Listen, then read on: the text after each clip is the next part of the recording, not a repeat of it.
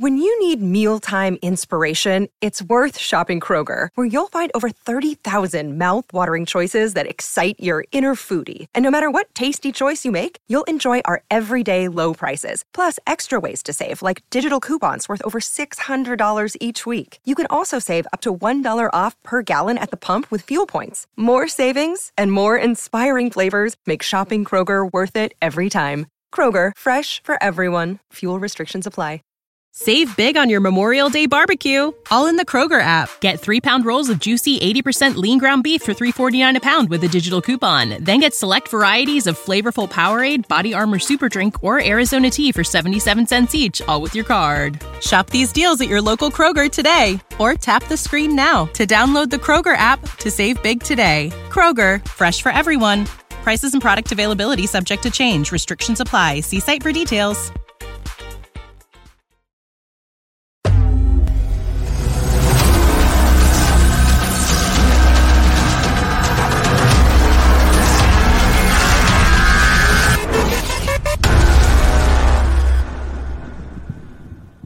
Go for the beers, go for the cheers, go for the hit and the hits, go for the scene, go for the screens, go for the gallery, go for the win, go to Ocean. Post game show with Seth Joyner, I knew that they had a running game. Derrick Gunn, He has put in the effort. Devan Kaney, Had we not won the Super Bowl, what would we be saying? and Mike Missanelli. Well, you know who Philly is. Post game now streaming on the 6ABC family of apps.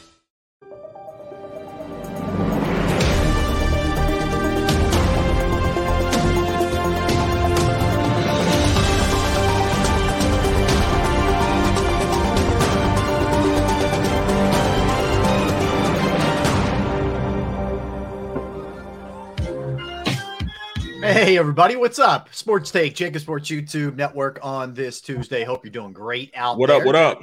Derrick Gunn, Barrett Brooks. What's up, fellas? What's the deal, babe? What's the deal? What's up? Watched that game Oh, yeah. last night. Got hype. I got you hype. I don't know what You it got hyped. I don't got know, hype. man. Um, I was What's- more in. I was more stunned uh, by one team's lack of performance than I was hyped.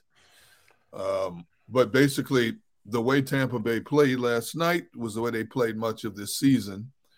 Um, it just goes to show you sometimes certain teams just don't deserve to be in the playoffs. no, Absolutely. it's exactly what it showed you. There, there's a reason why that team was under 500. What's up, Chris? What's up, Eric? What's up, Tyler? Television man, Casey, Peter, M. Reyes, John Dickerson, uh, Tehran, JB. What's happening, everybody? Um, I'm with you guys. Like, I, I was just bummed out that it wasn't. And Sean, what's up, Sean? Shawan. Uh, it wasn't an entertaining game. The game sucked. You look, you knew from the jump, and I'm telling you guys. I know it's easy to say, and we, the people will say, "Were you saying the same thing with the Jaguars game?" I felt like Tampa was lifeless. That team was not only are they not good, they're not coached well, they're not prepared. Like I, I started thinking a couple. Number one, I love Todd Bowles. He's a Temple guy. He's not a head coach. He's a defensive coordinator. No, And- no. You know, Byron Leftwich should have jumped at the Jags job when he could have had it because those got jobs don't come along very often. And now Yeah. that offense is a mess, and Brady is either going to retire or be somewhere else. He's not going to play there next year, and they're going to stink. I can't tell you the last time I saw Brady underthrow, overthrow so many receivers. Me It was like he was under duress all night, and it, and you're right at a point. It just like he just didn't care anymore. You know, once he realized Dallas kept putting points in the board and they couldn't even finish a drive, it's like, you know, it's like you know, this season's over. Um, Yeah. It, it, and you're right, I, and I've said this time and time again. You know, there there are coaches who are better coordinators or position coaches than head coaches, and and I hate to say it because Todd Bowles is such a good dude. I've had a chance to interview him and and talk to him on a number of occasions. He's you know he's just a down to earth good dude, but he's a he's a brilliant defensive mind. He's just not the right guy to oversee the entire circus. I hate Yeah. to say that, Yeah. He's he's he- you're right. I mean, some guys are just meant to be just like, for instance, you know, Stoutland is meant to be an offensive line coach. yeah, I don't know if he could be a head coach. I don't know if he could be a coordinator, but he is meant and ordained to be a offensive line coach. That's why he's a guru. That's why he stays where he is. Certain guys aren't meant to be coordinators. Certain guys aren't meant to be head coaches. Then certain guys aren't meant to be coordinators or or, or, or position coaches. You know, most Right, guys delegate. right. You know, so it really depends on you know what an organization is looking for, but also Right. you got to understand who you are as a coach. Like Yeah. I don't know what's going on with with with um, you know, with with with uh the the uh Chiefs offensive coordinator. I don't Eric know what Bieniemy. Oh, Eric Bieniemy. Bieniemy. I, I, Yeah. I don't know why he's not a head coach. Is he going to be head good head coach material? I don't know. I mean, he hasn't had the opportunity. Maybe he doesn't go in and he, you know, he doesn't interview well. I don't know, but I see it like I see him getting leapfrogged by a lot of people. Then I look at, you know, I'm looking at um uh the Bills defensive coordinator. He's only had one head coaching shot, and that was when he was in Minnesota. Leslie Frazier. Leslie Frazier, yeah. So yeah.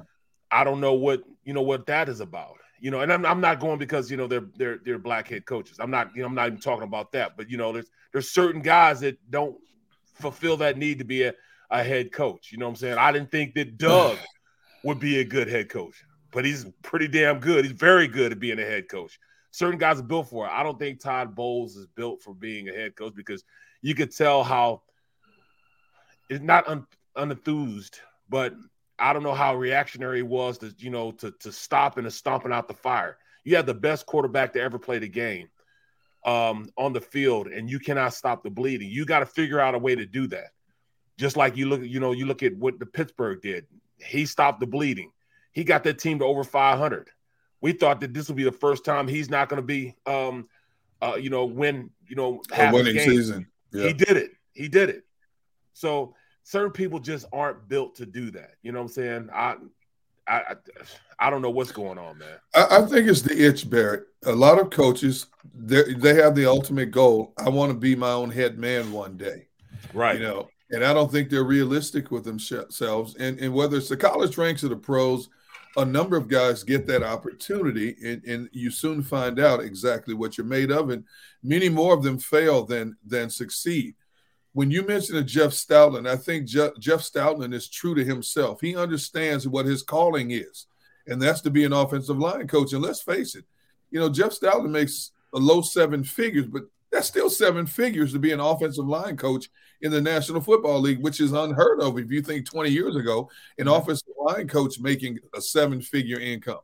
You know, so he know he knows his limitations and his strength, which is to mold, build, and mentor offensive linemen. But you know, I don't fault Adam Gase, Todd Bowl, Cliff Kingsbury for accepting an opportunity that's presented to them. As human nature would tell us, hey, you know what? I never thought about this, but let me see if I can do it. And you quickly find out, you know? Uh, maybe that's not the case. And you're right. I've heard this time and time again about Eric Bieniemy.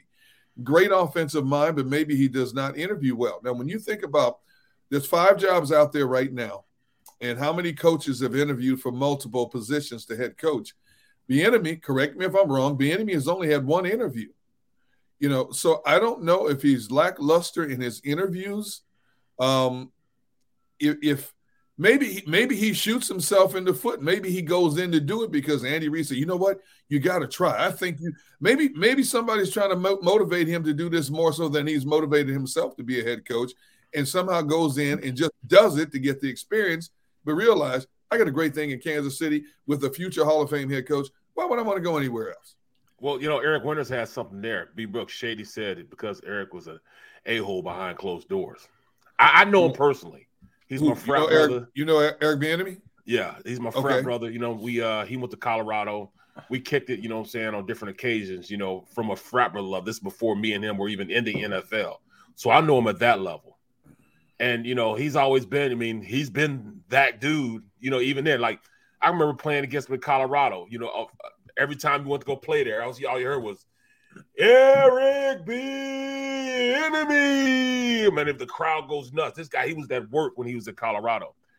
Now, you know, I, I haven't talked to him about probably, you know, a couple years, but you know, he seemed cool to me. I don't know what it is to be coached by him, you know, because I know I've seen, you know, some, sometimes on the sideline that, you know, he and he and uh he and Patrick, you know, get into it a little bit. But as you know, that that, that comes with being, you know, two That's alpha males, you know what I'm saying, okay. you know, in, Yeah. in a situational football. I mean, also, I mean, look at another example. Schwartz.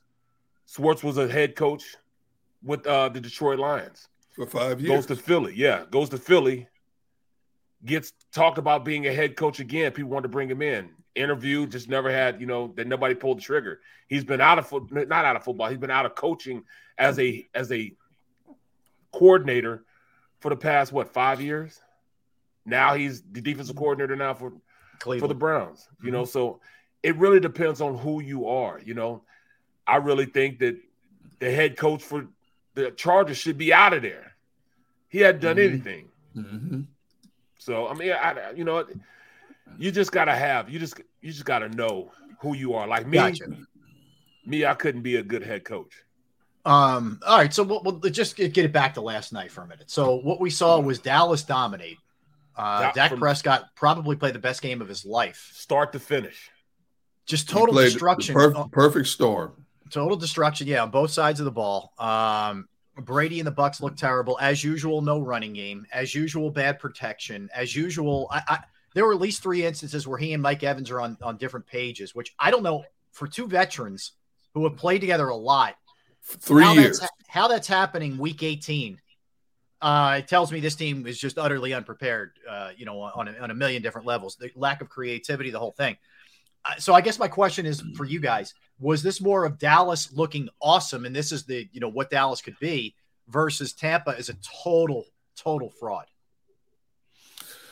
Um, I think once I, I, honestly believe once Dallas went up by two scores, even though Brett Maher, oh my goodness, uh, missed the two extra points, I think Tampa Bay knew that it was going to be a long night.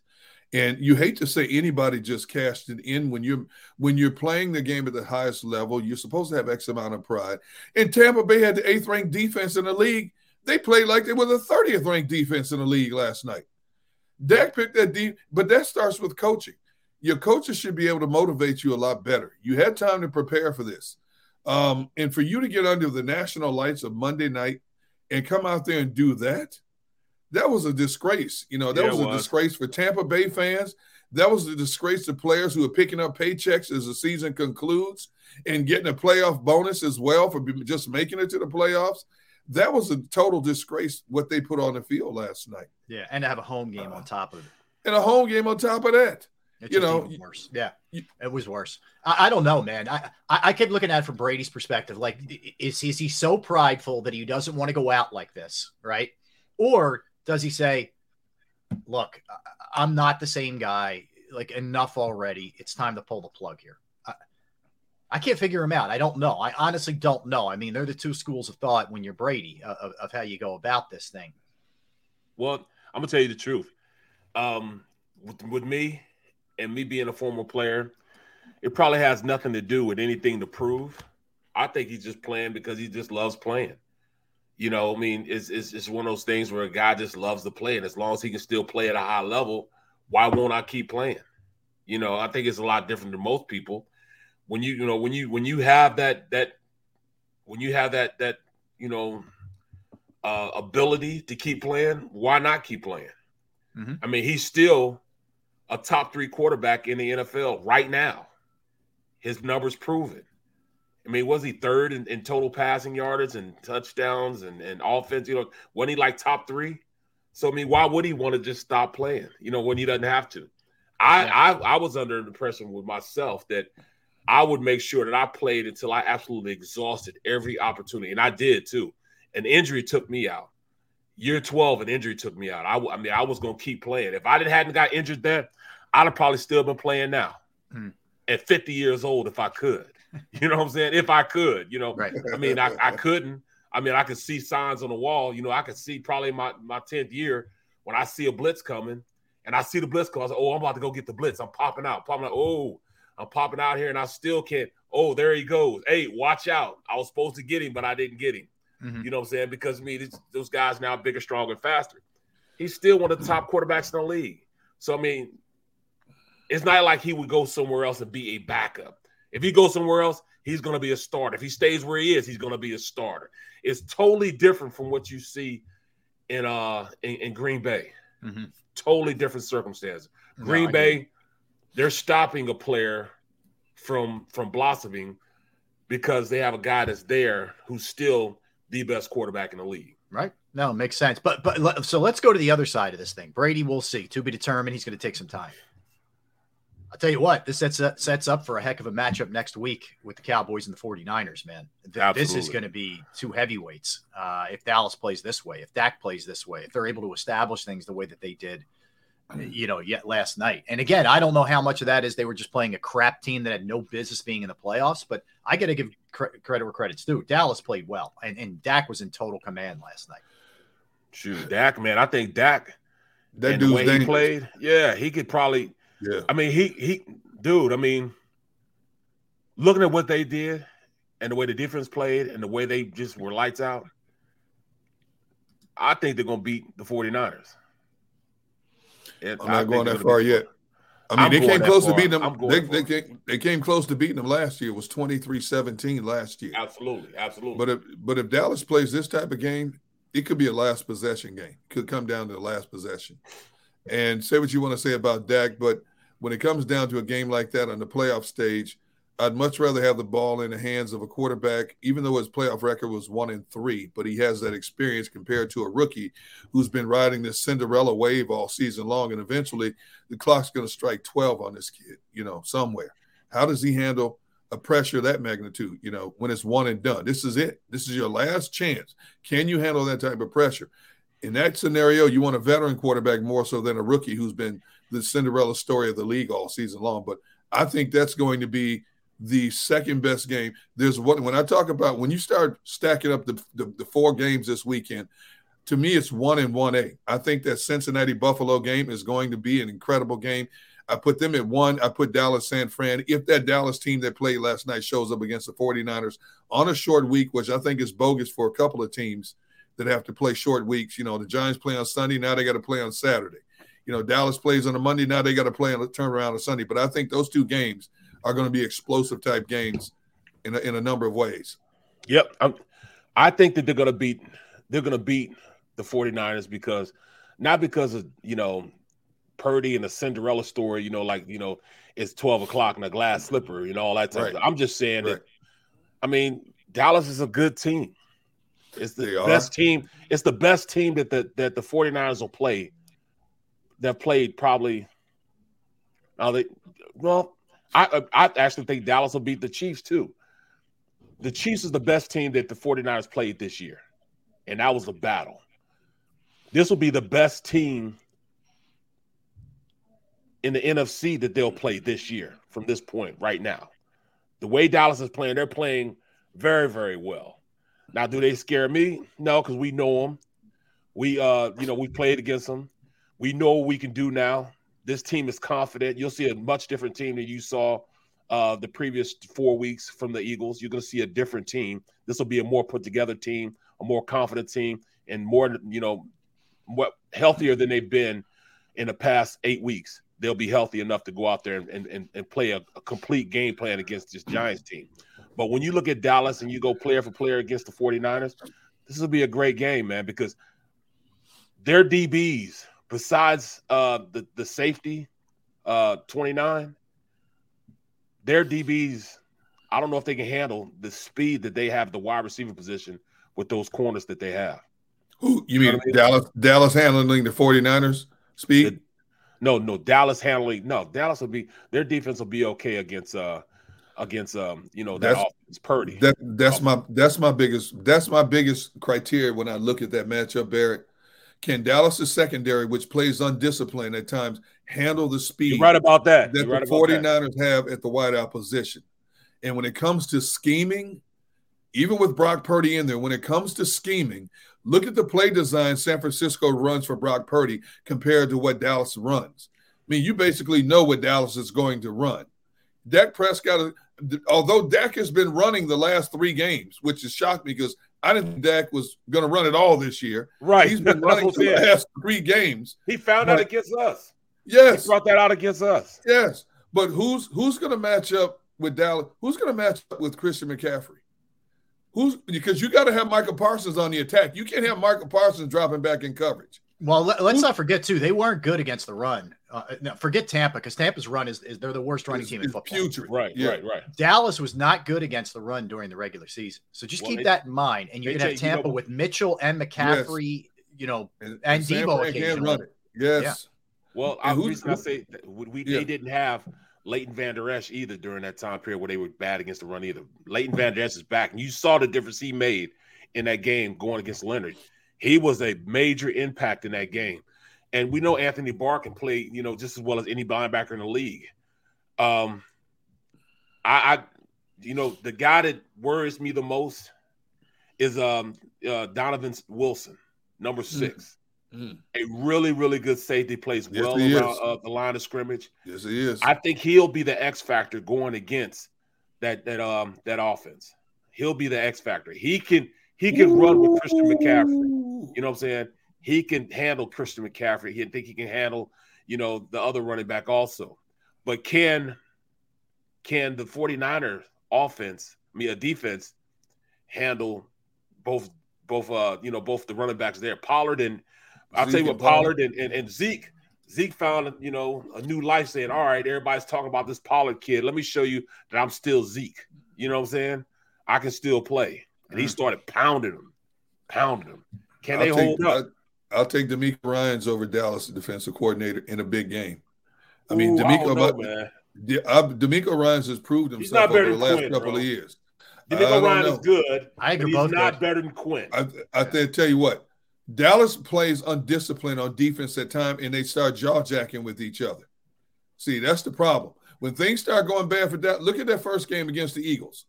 They haven't changed much. When they started jaw jacking and taking extra shots at the end of the game, That's they big. get- yeah. they- they get out of they get out of their game mentally. Now, Diggs Dan is- Quinn is that's one of the best in the business. I give you that. But DeMeco Ryans learned his lesson well from Robert Saleh.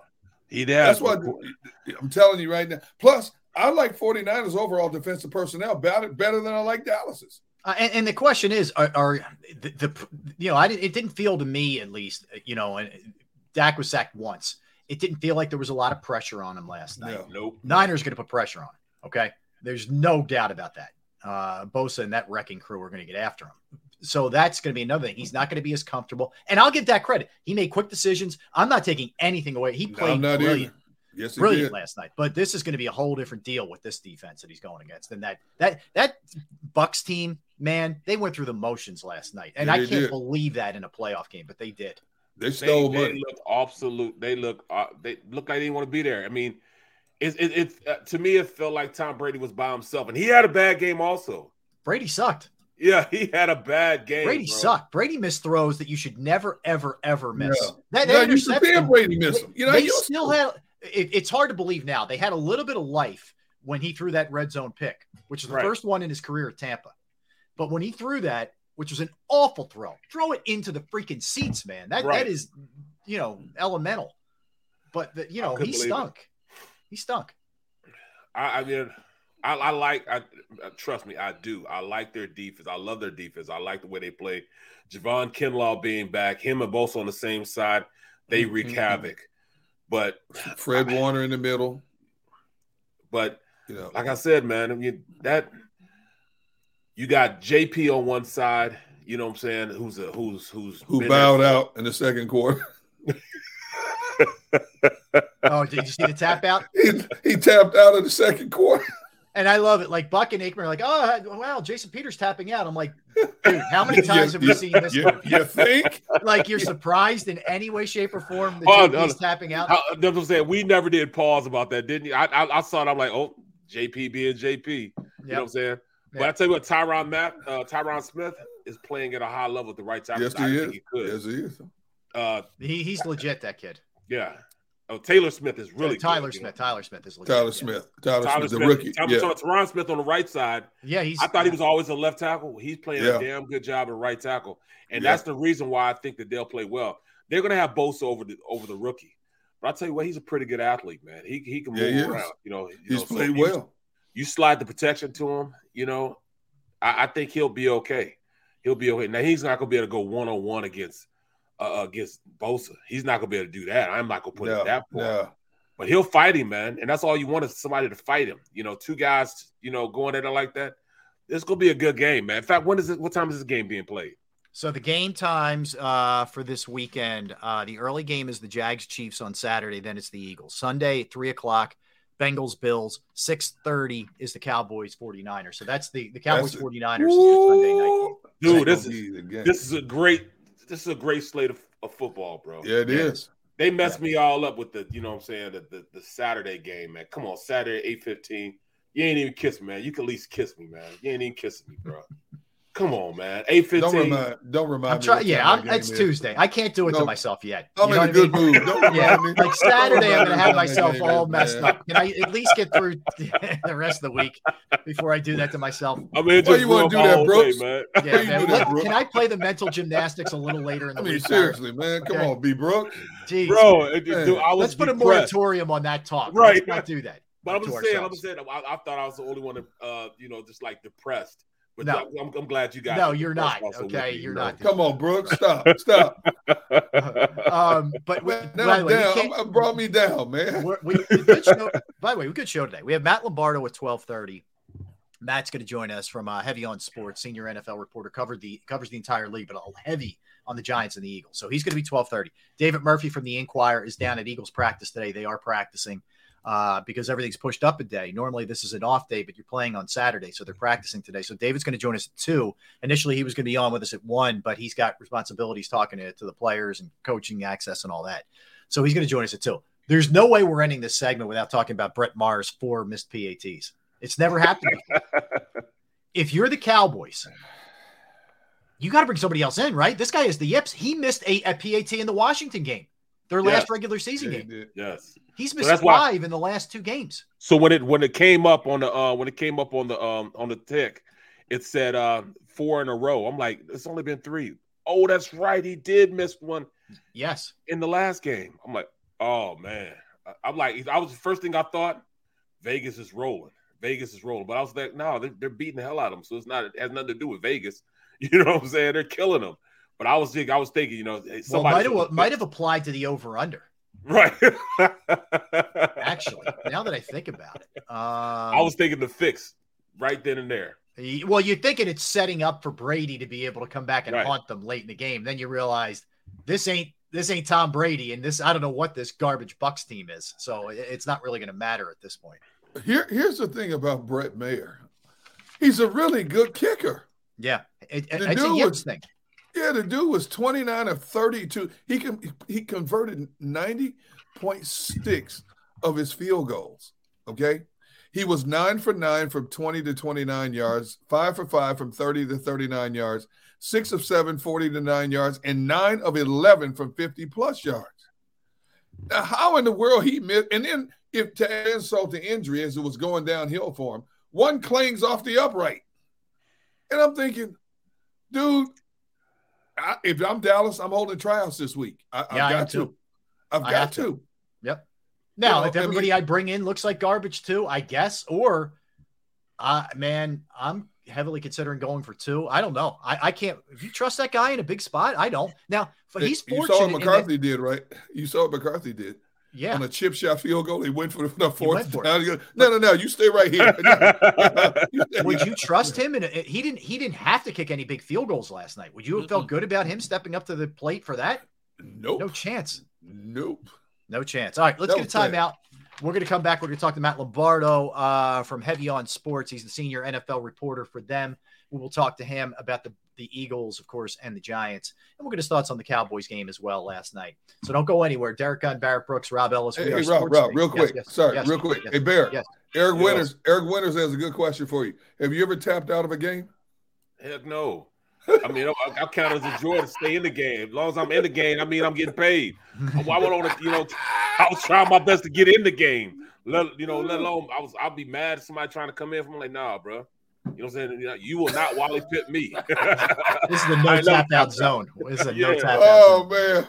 All right, let's get a timeout. We'll come back. All We right. will discuss all things Eagles with Matt Lombardo when we return. Derrick Gunn, Barrett Brooks, Rob Ellis. We're Sports Take, JAKIB Sports YouTube Network. Let's talk about Jim Murray and Principal Financial Group. Yes, finding that right person to trust with your hard earned money can be really challenging, right? And I found the right person, and I want you to as well. I could tell you from my own personal experience, I've entrusted my IRA, my 401k rollover with Jim, and I couldn't be any happier for you, whether it's retirement planning, 401k review, insurance review. If you might have a small business, you're trying to get your employee benefits off the ground, that's another resource that Jim can help you with.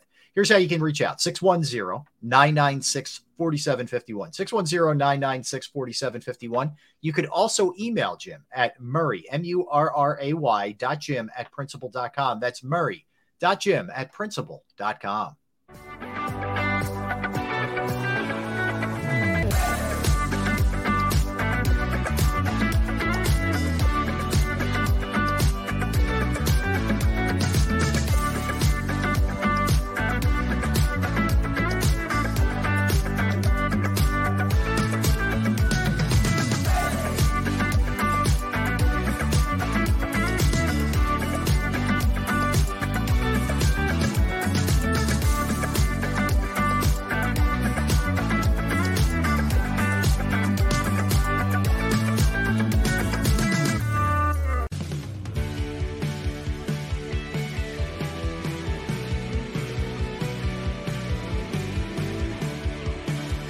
My name is uh, Fran Salerno. I'm a managing director here at Del Valle Insurance Group. Been in the business for over 36 years, saving people money on their insurance needs. Give us a call. Let us help you custom design an insurance plan that meets both your needs and budget.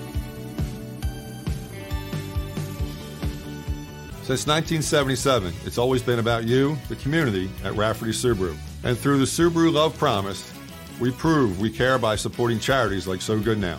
So Good Now helps kids in under resourced areas by connecting them with student athletes to serve as mentors. We remove barriers so athletes can help youth in the corners of our communities where light and love are needed most. When you choose Rafferty Subaru, you help organizations like So Good Now. Go for the beers, go for the cheers, go for the hit and the hits. Go for the scene. Go for the screens. Go for the gallery. Go for the win. Go to Ocean.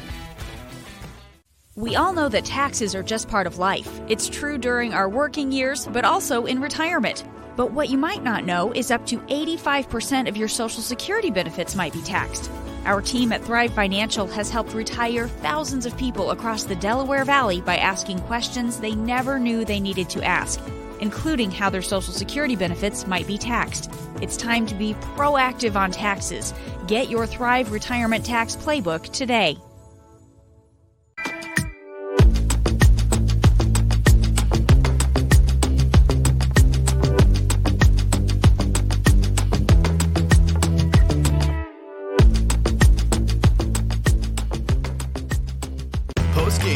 Show with Seth Joyner, I knew that they had a running game. Derrick Gunn, He has put in the effort. Devan Kaney, Had we not won the Super Bowl, what would we be saying? and Mike Missanelli. Well, you know who Philly is. Post-game, now streaming on the 6ABC family of apps.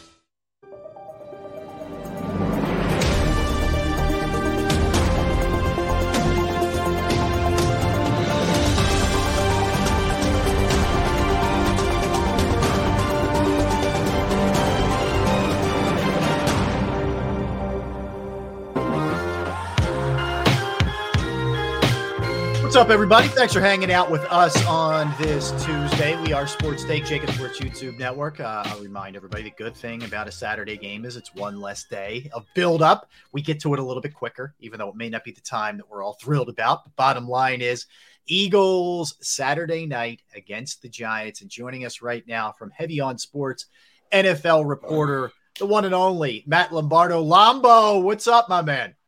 Hey, boys. Thanks for having me back. What's going on, doing? man?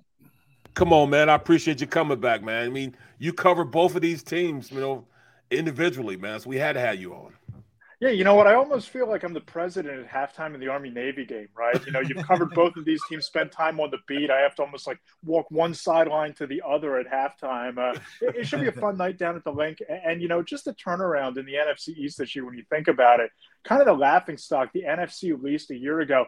And now you'll get the NFC wildcard weekend. Three of the teams from the division made it to, to the divisional round. So uh, a really fascinating turnaround that I think really, in terms of the Giants, one of the bigger turnarounds that we've seen in recent history. When you look at how they got here, the players on that roster, and the job that Brian Daboll has done, arguably, in my opinion, cementing his status as, as the coach of the year. Saturday night should be a real fun one. Yeah, Lombo, that's the thing, man. I mean, I, I don't know if people remember what a disaster they were under Joe Judge. And and I will say the roster isn't that drastically different. I know Saquon's healthier and there are there are other factors involved here, but – it's not like they went crazy in the offseason bringing in different pieces. They really didn't. He's doing this essentially with very similar personnel.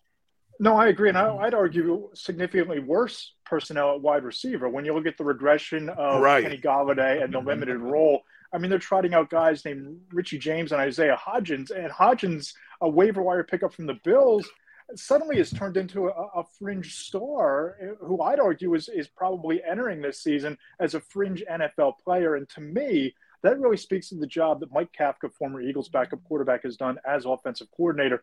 And rightfully so. He's drawing a lot of interest in terms of uh, a potential head coaching hire this hiring cycle. And I look at what they've been able to do with Hodgins and James and, and really developing that offensive line you know, Daniel Jones has gone from being a, a, guy who the Giants in April on draft day declined his fifth year option to you look up in the middle of January and he's legitimately a top 15 or better quarterback in this league with, as I said, fringe NFL talent at wide receiver. Saquon Barkley is back. The offensive line is playing really well despite being banged up at times this year. I, just look at what they've done.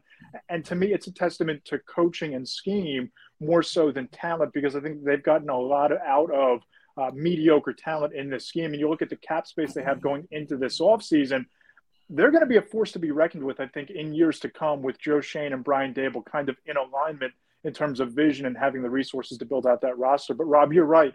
They didn't really do a lot to improve the roster. They just built a coaching staff that's developed the talent at a really high level really quickly. Matt, here's here's um, here's one name they they did bring in and change the roster, and I mentioned it yesterday. I think it's one of the best rag the richest stories in the NFL this year. This kid Isaiah Hodgins. Now he's you know he's drafted by Buffalo. He's an afterthought for two seasons there. They finally give up on him. You know, Daboll picks this kid up off the waivers this year, and he comes in and, and like Darius Slayton said, "Hey, I didn't know who this guy was. You know, nobody had ever heard of him." And all of a sudden, he becomes a viable entity in the passing game in his offense to where he has five touchdown catches in six six games. Can you explain to me how he has risen so quickly? He's only been there for eight games, and yet he's one of Daniel Jones' go-to guys now. Yeah, Gunnar, I think it's a couple of things. And Brian Daboll made the comment in Peter King's column yesterday that he was a guy that you talked to Joe Schoen. These guys obviously coming from the same background in Buffalo they've built an offense, you know, with similar terminology to what the Bills deploy. So it was obviously a soft landing spot. You're not looking at a, a depth chart where you're trying to overcome Stefon Diggs and Isaiah McKenzie and all of these weapons in Buffalo. He kind of falls into East Rutherford where he's the guy, right? I mean, Kenneth Gall- Kenny Golladay, an afterthought. Sterling Shepard banged up, not on the field, and, and who else do you go to? Richie James? I mean, uh, Daniel Bellinger, mm-hmm. the rising tight end. He had the opportunity here with a quarterback who they've done a really nice job of kind of you know preaching to him, protecting the football and taking your shots when they're there. Hodgins, I think, has created a lot of shots because he had the opportunity to get on the field immediately, and there wasn't that competition for reps, and there was the familiarity with the scheme, and I think that's a dangerous combo for a young player. Mm. When you look at uh, Wink Martindale, you know, I'm gonna go to the other side of the ball with Wink Martindale and the guys that he has there, Ojulari. Um, you know, you got Dexter Lawrence playing at a, I mean, he's all pro, all pro. you know, he's playing all pro level. Yeah. And you know, the mixture of, of adding, you know, Kayvon Thibodeaux, you know, what what makes this defense uh, you know, with the blitz package, they didn't they tend not to blitz a little bit um, less this last game against Minnesota. Do you think they have kind of the same game plan going to this because Jalen Hurts has kind of picked up their blitz and understands their blitz and can hurt them in a blitz? Yeah, I think they don't really have to blitz as much, Barrett. When you look at the interior rush that you get from Dexter Lawrence, you look coming off the edge, a guy like Leonard Williams, who had a really nice game the other day in Minnesota. If you don't mm-hmm. have to blitz and you can drop your guys in coverage, I think that that takes away the middle of the field a little bit, which is where the Eagles have liked to feast in the underneath game to, to Dallas Goedert and to the, the backside of the backfield. I don't think they're going to have to blitz as much, and I certainly don't think that you want to against Jalen Hurts because, as you alluded to, he's kind of in that Joe Burrow, Patrick Mahomes realm of if you can't pressure him without blitzing, it's going to be a long night because he's going to pick you apart if, if you don't get home. Lombo, I'm going to go back to the offense and just, you know, we all sort of wrote Daniel Jones off. So did the Giants not picking up his option, frankly. Right. They didn't have the belief. Um, is this just simply a putting in a, a better system for him? Is it a running back you can count on? Is it Brian Daboll just instilling the confidence in him? What's made him look like the guy that Dave Gettleman drafted as high as he did? Yeah, I think Robert comes down to them not really asking him to do too much, right? They're not asking him to put the ball into harm's way all that often. They've realized that he's a threat with his legs as well as with his arms. So they've kind of crafted this scheme where it's a lot of RPO, it's a lot of you know read option type of, of schematics. They lean on the running back with Saquon Barkley, who's fully healthy, more explosive than I think he's ever been. I tweeted yep. it during the game on Sunday. I, I think that if Dave Gettleman were you know half the roster builder that Joe Schoen has been, that that pick number two overall in 2018 would have looked a lot different because this is the back the Giants thought that they were getting. Um, and again, I think they need to really revamp that wide receiving core. But as far as Daniel Jones goes specifically, I think it really just comes down to they've built a scheme around his strengths. He's figured out a way to protect the football. Only five interceptions this year. But let's not yeah. go crazy and hog wild about his production. Only had 15 touchdowns. So it's not like mm-hmm. they're, you know, beating teams dramatically through the air they've done enough by not giving other teams extra opportunities via the turnovers. They, have ran the ball down your throats all year with Saquon Barkley, and Daniel Jones has become basically the conductor of that offense. It's worked really well for them, and I'll be fascinated to see what they look like next year, assuming they go out and they build out that wide receiving core and give him some top tier receivers. I'll be interested to see that combination of protecting the football and confidence, what that does for Jones and the offense moving forward in 2023 and beyond. All right. Well, Matt, since uh, Rob said he's going back to the offense, I'm going back to the defense. All right. How how much like does having match. yeah back and forth? How much does having Adoree Jackson and Xavier McKinney back in that defense change the way uh, uh, Wink uh, Wink uh, what's his name? Wink Martindale. Wink Martindale. Wink, Wink, Wink change his the way he calls a game. I think it changes a lot, right? And I think that you saw that that stretch of two or three games where McKinney was out and they were kind of vulnerable, especially the game against the Seahawks uh, without him out there. I, I, think that McKinney is probably one of their two best defenders, and Adoree Jackson. You saw what he did against Justin Jefferson. He was really a non-factor for much of that game on Sunday afternoon, and I really think that when you look at what Adoree has done uh, according to PFF, his passer rating allowed to something like 80.7. Just just a really solid lockdown cornerback lockdown year for him.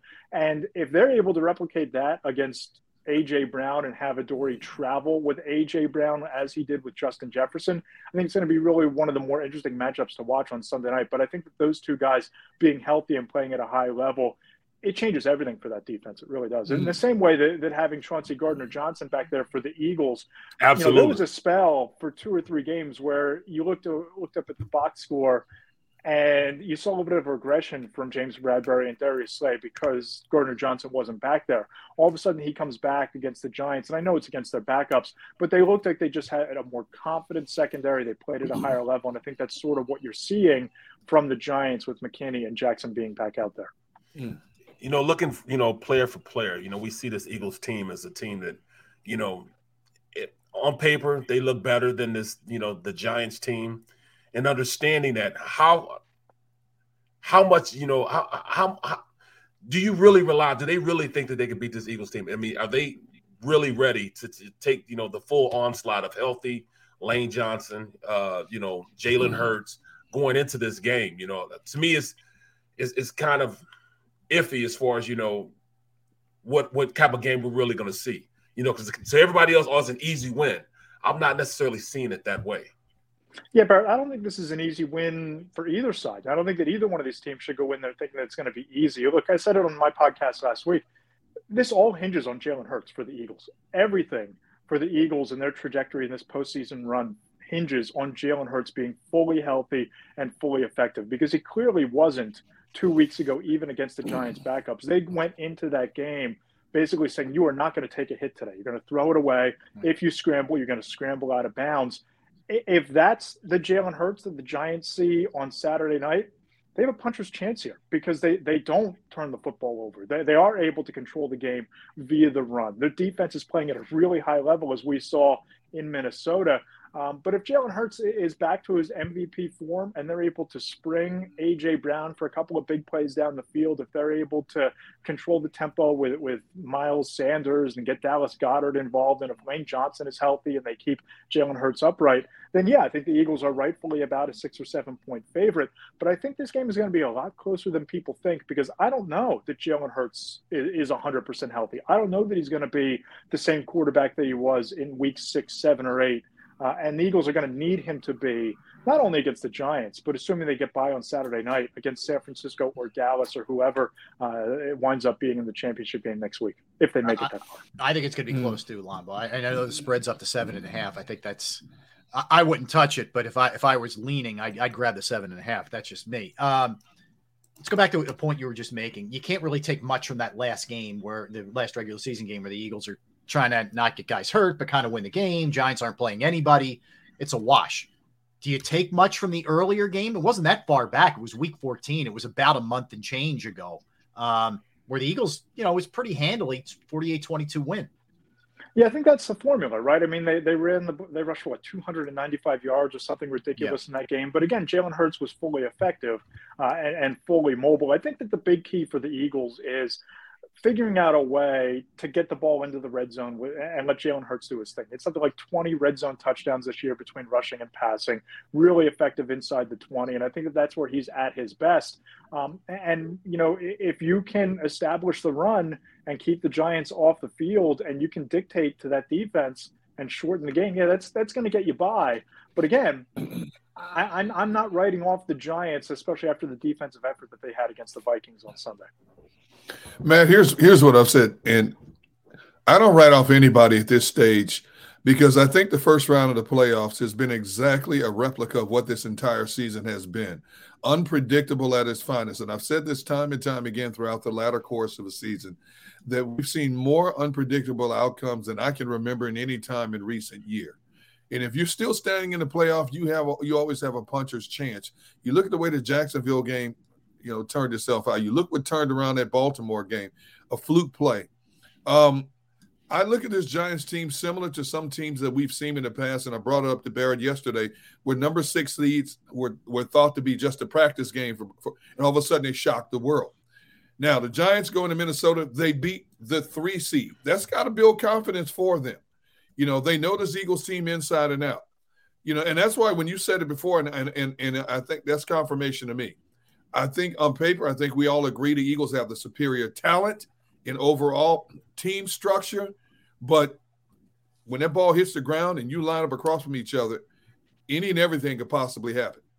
There's something about momentum, right? And I think you saw that in Jacksonville on Saturday night. And, you know, talking to people inside the league going into last week, the feeling was the Jaguars were one of those teams that could really make a run because they're healthy, because they're playing dominant defense, they're creating turnovers, and, and they went out and they did that, especially in the second half uh, against the Chargers. To mm-hmm. a lesser extent, I think the Giants are kind of in that same vein, right? I don't think they finished the season all that well, other than maybe waxing a half checked out Colts team to clinch a playoff berth in East Rutherford, but they're yeah. healthy, and that matters this time of year. And the Eagles. I don't know how healthy they really are. And I think that we're going to find out on Sunday night just how healthy and effective Lane Johnson and Jalen Hurts are that, that's going to determine a lot for the Eagles. But I, am with you, Gunner. I, I, think that when you get to this point in the playoffs, if you're still standing, you got a real puncher's chance. Yeah. Let me uh, let me ask you. Um, let's you know go on to the NFC. Uh, this this matchup, Dallas 49ers, might be the matchup for the you know of, of the whole weekend. You know, uh, what are you looking at as far as that? Well, Bill, Bills Bengals is going to give that a run for the money as the, the matchup of the weekend. I mean, look, yeah. those are two really great games. Those are the two games I'm looking forward to the most. Um, but I look at what you saw last night. Dak Prescott really answered all the critics, you know, in terms of coming up small in the postseason. Yes. Maybe the finest performance of his career. Um, you look at Micah Parsons, two tackles for loss, nine pressures. They didn't even blitz all that much because they didn't have to, uh, except for him flying all over the field into the backfield. I mean, to me, I think the 49ers are one of those teams that – even though they've kind of said it and forgot it at quarterback, that they can kind of go autopilot with Brock Purdy, they beat you in so many ways. They create mm-hmm. turnovers. You know, going into uh, the postseason in their final five games of the year. They held opponents to 13 and a half points per game. That's less than two touchdowns per game. Really tough to beat defensively. DeMeco Ryans is going to be a head coach. There's no doubt in my mind about that. But they're so hard to contain offensively. They beat you with Deebo Samuel through the air, on the ground. Christian McCaffrey, same thing. Then you got to worry about George Kittle over the middle. And oh, by the way, there's Brandon Aiyuk, one of the more underrated receivers in the league. I think the 49ers are the most complete team remaining in the postseason, certainly the most complete team in the NFC. And I think they're going to be a handful. If the Eagles get past the Giants on Saturday night, they're going to be a handful in that championship game. And I think Dallas has a chance because of how prolific their offense is. But I think the Niners are just too balanced and too talented on both sides of the ball. Um, I, I, just don't see the Cowboys capturing that lightning in a bottle twice, especially when you look at who they did it against on Monday night, a, a really depleted Buccaneers team with Tom Brady playing arguably, I think, one of the worst games of his entire career. Yeah, and not only was he was he stunk, they were lifeless. There was no adjustments made. I, I, mean, it just went to show everything we talked about all year. That team had no business being in the playoffs, Matt, let alone hosting a game. No, I agree, and you know, I think that you know, all the talk about Tom Brady potentially going to the Raiders. Listen, I think retirement is legitimately on the table for him as it should be. I mean, this mm-hmm. wasn't Michael Jordan crossing over Bryon Russell for the game winner in, in 1996. This was Michael Jordan hanging on in Philadelphia, scoring 15 points in 28 minutes at age 40. That's what we as, saw from as Tom Brady. Yeah, yeah. As a wizard. That's what we saw from Tom Brady on Monday night. Now, he might come back rejuvenated as ever and, and as motivated as ever to play to 50 years old but I think retirement has to be on the table because you look at the interception to Jayron Kearse, guys, it was clear Terrible. he got rid of that football because he didn't want to get hit. He's trying to avoid contact at all costs. And that's not how you win at the quarterback position. And that's not how you can be effective at that position either. Um, and again, I think the Cowboys played well. I think that there were enough big plays on both sides of the ball to kind of legitimize them and what they are going into the divisional round but the, the, Buccaneers have some serious questions to answer, not just about Tom Brady, but about the direction of that offense moving forward from here. Mm, love it, man. This is what it's all about, man. Playing, playing in, in, in, in January, going into February. I like our odds, but if you look at the AFC team, I, I don't know if I don't know if Doug has a really good opportunity against Big Red, his former coach, former. They're uh, going to win that game. Whoa they're, they're going to win that game. And they're, they're eight and a half point dogs. I think bare minimum they cover. I think they have a chance of winning outright. Listen, I, I look at the way that defense wow. is playing right okay. now. Yeah, I, I think of the way that you look at, at, at you know, uh, Josh Allen and Travon Walker, the way they're playing off the edge, and just the way that they changed the course of that game in the second half.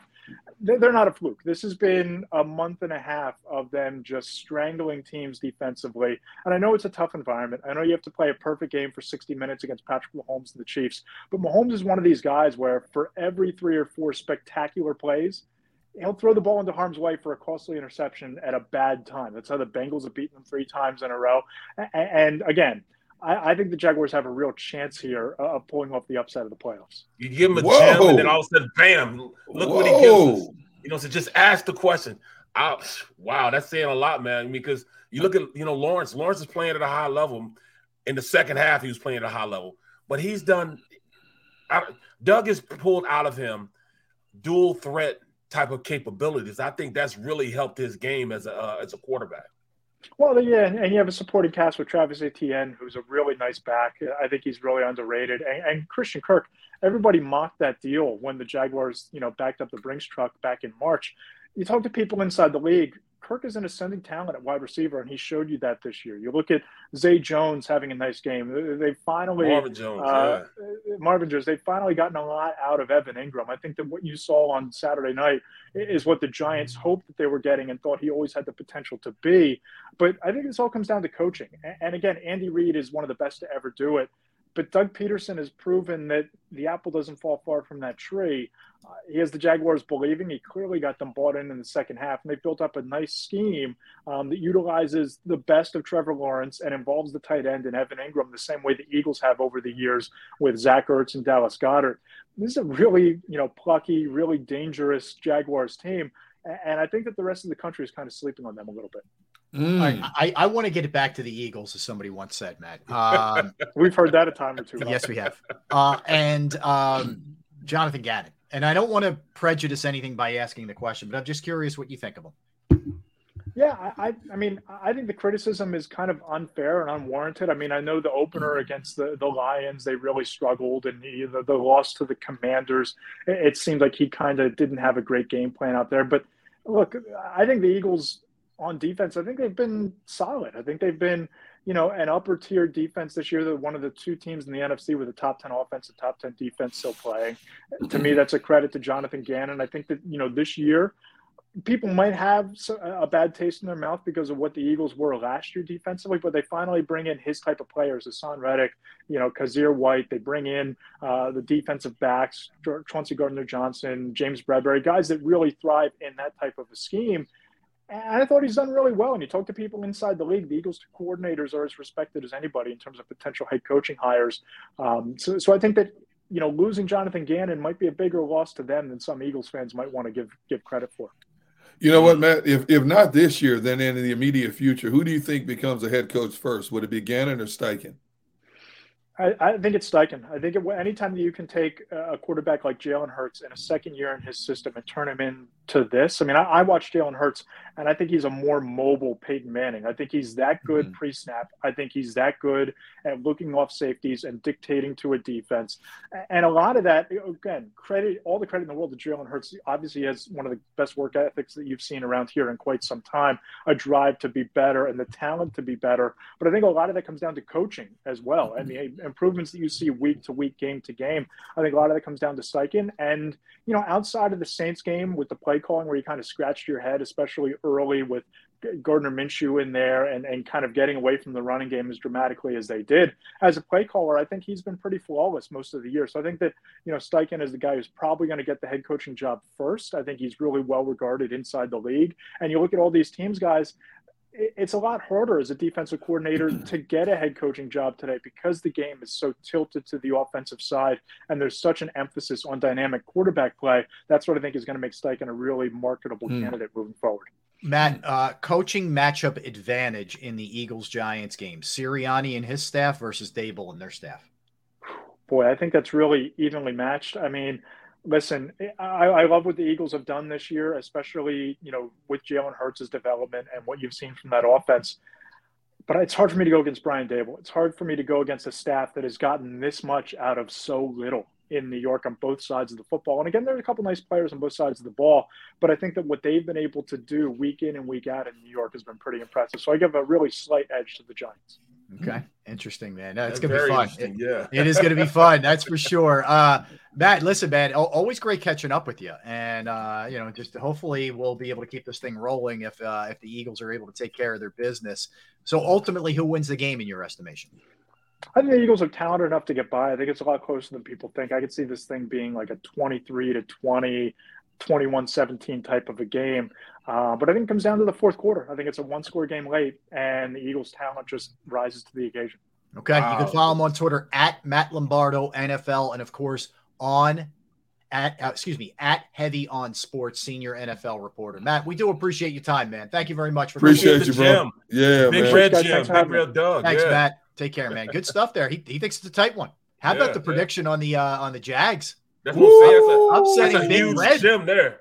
Man, wow. Hey, pe- people Lombo, like to go man. out on a limb every now and then. You know, all right, yeah, I like it. You know, but you know what? I mean, when you really look at it, man, the way their defense is playing and the lack of deep. I'm not gonna say lack of defense because the Chiefs, you know, got they got you know Jones in there.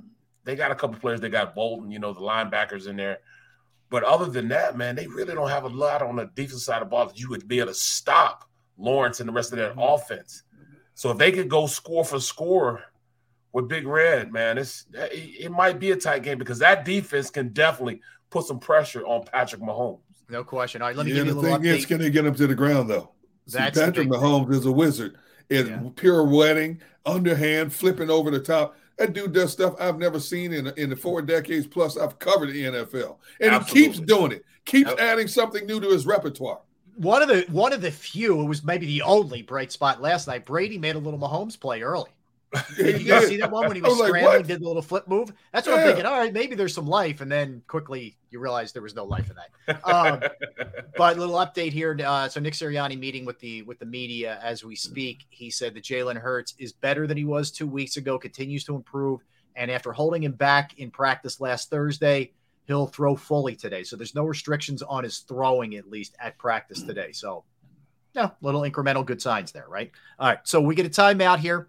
Uh, we will come back. Guys, we'll dig a little bit more into the NFL. There's a ton of NFL news that we're going to do. Uh, David Murphy's going to join us at two o'clock, but we'll do some NFL stuff when we come back, and we'll dive right back into the birds with David as well. All right. Uh, he is Derrick Gunn. He's Barrett Brooks. I'm Rob Ellis. We are Sports Take, JAKIB Sports YouTube Network. Let's talk about Pro Action Restoration. Yeah, Pro Action Restoration. So here's the deal if you have a home, you have a business, property that you may own, if you've gone through water, fire, smoke, mold damage, any of those kind of issues, and you can't clean it up, you don't know what to do. Well, they're the people that you call on. Pro Action Restoration is on call 24 hours, seven days a week to assist. I can attest to this. I had a problem on a Saturday. They came right out to my parents' house. They cleaned it up. The crew was unbelievable. And it was just a massive relief. A massive relief. All right, they are licensed, bonded, fully insured. They've been serving the tri state area for more than two decades. Pro Action Restoration will work in conjunction with your insurance company. So, again, water, fire, smoke damage, mold remediation, you name it, they can handle it. Give them a call 610 623 3760, 610 623 3760, or online at proactionrestoration.com. That's proactionrestoration.com.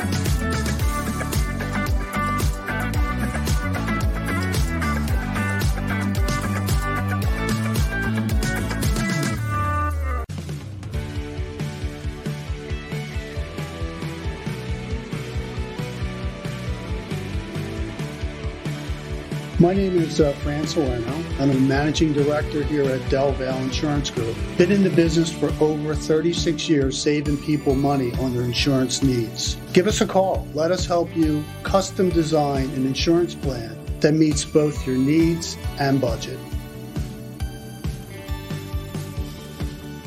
Since 1977, it's always been about you, the community, at Rafferty Subaru. And through the Subaru Love Promise, we prove we care by supporting charities like So Good Now.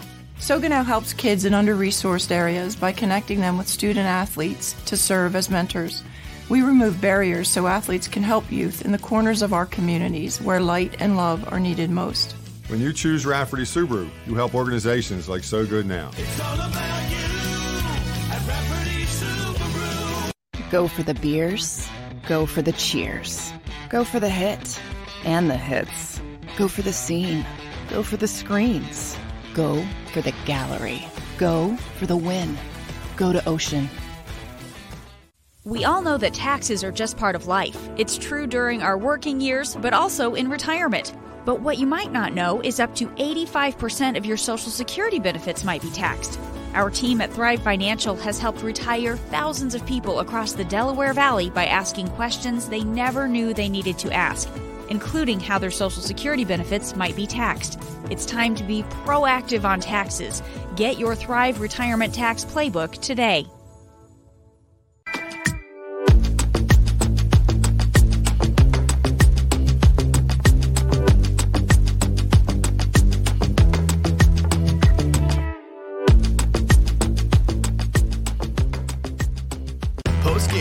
With Seth Joyner, I knew that they had a running game. Derrick Gunn, He has put in the effort. Devan Kaney, Had we not won the Super Bowl, what would we be saying? and Mike Missanelli. Well, you know who Philly is. Post-game, now streaming on the 6ABC family of apps.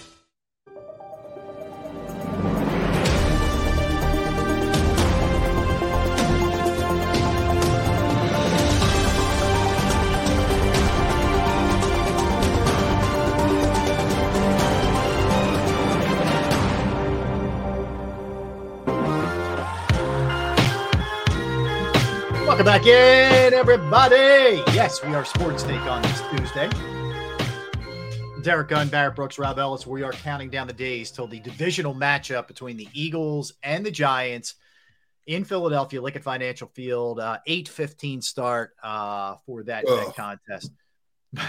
How about this though? Three out of of the eight teams are from the NFC East. You got the Eagles and the Giants playing one another, the Cowboys advancing to take on the mm-hmm. 49ers. That is damn impressive, man, that you have three from one division in the final eight.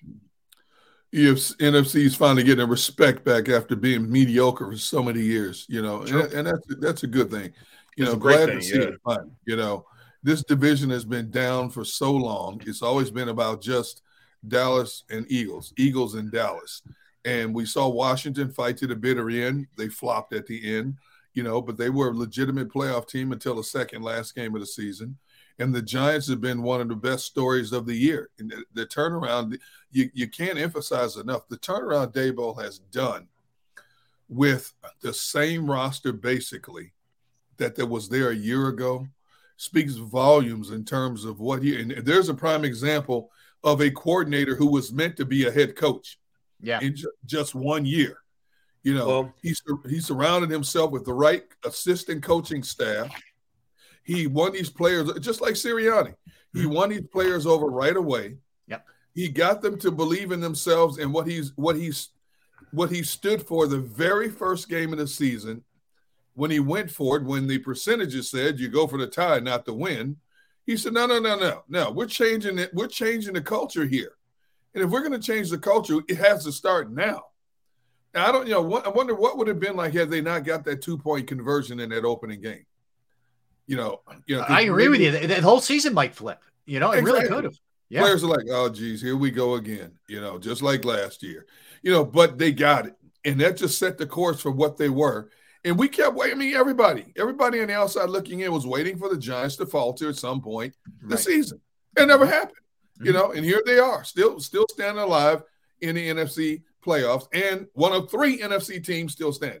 Yeah. Yep. Well said, Derrick. Well said. That's for sure. Um, so let's stay in the NFC East for a minute. The lone team that did not make the playoffs, the Washington Commanders. Now, according to JP Finlay, who we've had on the show from NBC Sports, uh, Washington the sale of the commanders could go down by March. I mean, that quickly. This thing is is ramping up. I found it interesting the little tidbit that he threw out there. Let me give him some love uh, with his uh, Twitter handle too, uh, because I think he does a really nice job in general, kind of covering things here. Um, if I can find it, um, let's see if I can find him here. Anyway, uh, I'll find it while we do this. But he said the leading contender, he said it's probably not Jeff Bezos and some of the other names that you've heard. Not Jay Z and the rest of his conglomerate of guys. No, yeah. he said the leader in the clubhouse could be Josh Harris. Josh Harris, wow. who owns the Sixers and the Devils and a, a lot of other things, uh, could be the leader in the clubhouse to buy the Commanders. How about that? That's huge. That's huge. Man, I mean, man. he's already got. I mean, the Phillies. I mean, oh, who's the who's the uh, who's the the, the, the, guy, the owner of the 76ers? He also owns uh, the hockey team up north too, right? Yeah, the Devils. Josh Harris owns the Sixers and, yeah. the, and the, Devils, right? And yeah. the Devils, right? Yeah, it's JP Finlay. It's at JP F I N L A Y N B C S. Anyway, I'm sorry to interrupt you, Barrett. Go ahead. Well, I mean, when is enough enough? when you have that kind of bread, it's not. Right. The I answer mean, is it's not. From cigars? yeah, yeah, exactly. Well, if, if you go back to last May, Josh Harris put together a group of investors that were willing to, to, to pay five five billion dollars for the Denver Broncos, but they made it very clear they were not going to get into a bidding war, you know, to buy the Broncos. And lo and behold, at the last minute, they pulled they pulled their offer off the table. So he's just been sitting and waiting. The fact that you have enough money or enough pull to put together a group of guys that can can bid on not one, not two, but three professional uh, entities of the four major sports Mm-hmm. Man, Bro, I, when is enough enough? I mean, like I, am just not that bored. If I had a couple billion dollars, I just wouldn't be that bored that I would want to go buy a team, and not just one team, but you have he'll have three teams. He wants to buy out the whole Eastern Seaboard. Right? Yeah, I mean, he, he, he he sees dollar signs, man. That's it. Well, you know the, the fact that the fact that he's interested in Washington should come as no surprise, considering he's he's from D.C. Oh, so okay. Oh, is he? I thought he was a New York guy. Okay. He's from DC, so I'm assuming he grew up a, a, Washington fan. You know, okay. Before there was a Baltimore Ravens Ravens team, but I, I, I read JP's story, and he said he talked to somebody from the USA Network who said that the that Washington was one of the more desirable um, franchises to purchase in the NFL. He said if you look at if you look at where their practice facility sits on, it's around a lot of high tech uh, industries, which means who, if if Snyder decides to sell him, he'll get a pretty penny because the new ownership wants to build a new practice facility, a new stadium. Right. Now, a lot of people have said when it first came out that Daniel Snyder was looking at building a stadium in Virginia, a lot of people were turned off. I am not driving to Virginia to watch this team play. But I guarantee you, whether it's Josh, yeah, they will. Else, yeah, exactly. But if new ownership comes in, especially with somebody of a Josh Green pedigree who's loaded, who's from that area, people yep. will flock to go oh, see I that agree. team play. D gun. Huh. D gun. Yeah. They said the same thing about the Chargers. They said the same thing about exactly. the Raiders. Exactly. Raiders, I mean, they've been selling out. You know what I'm saying? And they're and, it, and it's that you know that team being in Vegas is nothing but transient people walking through there. You know what yeah, I'm saying? Exactly. Yeah. Very same thing with San area. Diego. Same uh-huh. thing with that San Diego LA area. They're mostly yeah. transient. Yeah. Yep. You know. Yeah. So you're right, Derrick. Uh, Josh Harris grew up in Chevy Chase, Maryland, and yep. Uh, yep. went to high school at the Field School, which is in Washington, Washington D.C. How, how about this? He, he went to the Wharton School at Penn, right? Got a got a BS in economics. Uh, then got his master's from Harvard as a Baker Scholar and Loeb Finance Fellow. he was a okay. fellow. Damn, my man, man did all right in school. Yeah, yeah that man knows well. how to make money. He knows so, how to make money. As of two years ago, he was w- worth seven point five billion. He is the um, he, in private equity is how he made his made his money. Um, but he uh, is the principal owner and managing partner of the New Jersey Devils, the Philadelphia 76ers, and Crystal Palace of the English Premier League. Jeez. So he's got his hand in a lot of different sports, uh, in addition Jeez. to his other business ventures. So this doesn't surprise me. You think about it. If he can get this, he'll have control of an NFL team, an NBA team, an NHL team, and, and a, an English Premier Soccer team. I mean, really, think about that. The only thing left is baseball, right? right. how many how many how many men can how many wealthy men can say that? You know. That's what I'm saying. Not many. He's in pretty rarefied air if he can close this. Although he won't endear himself to Philadelphia fans, no. owning the Devils and, and the Commanders, but still, you think he cares? you know, Sixers no. are making money, Devils are making money.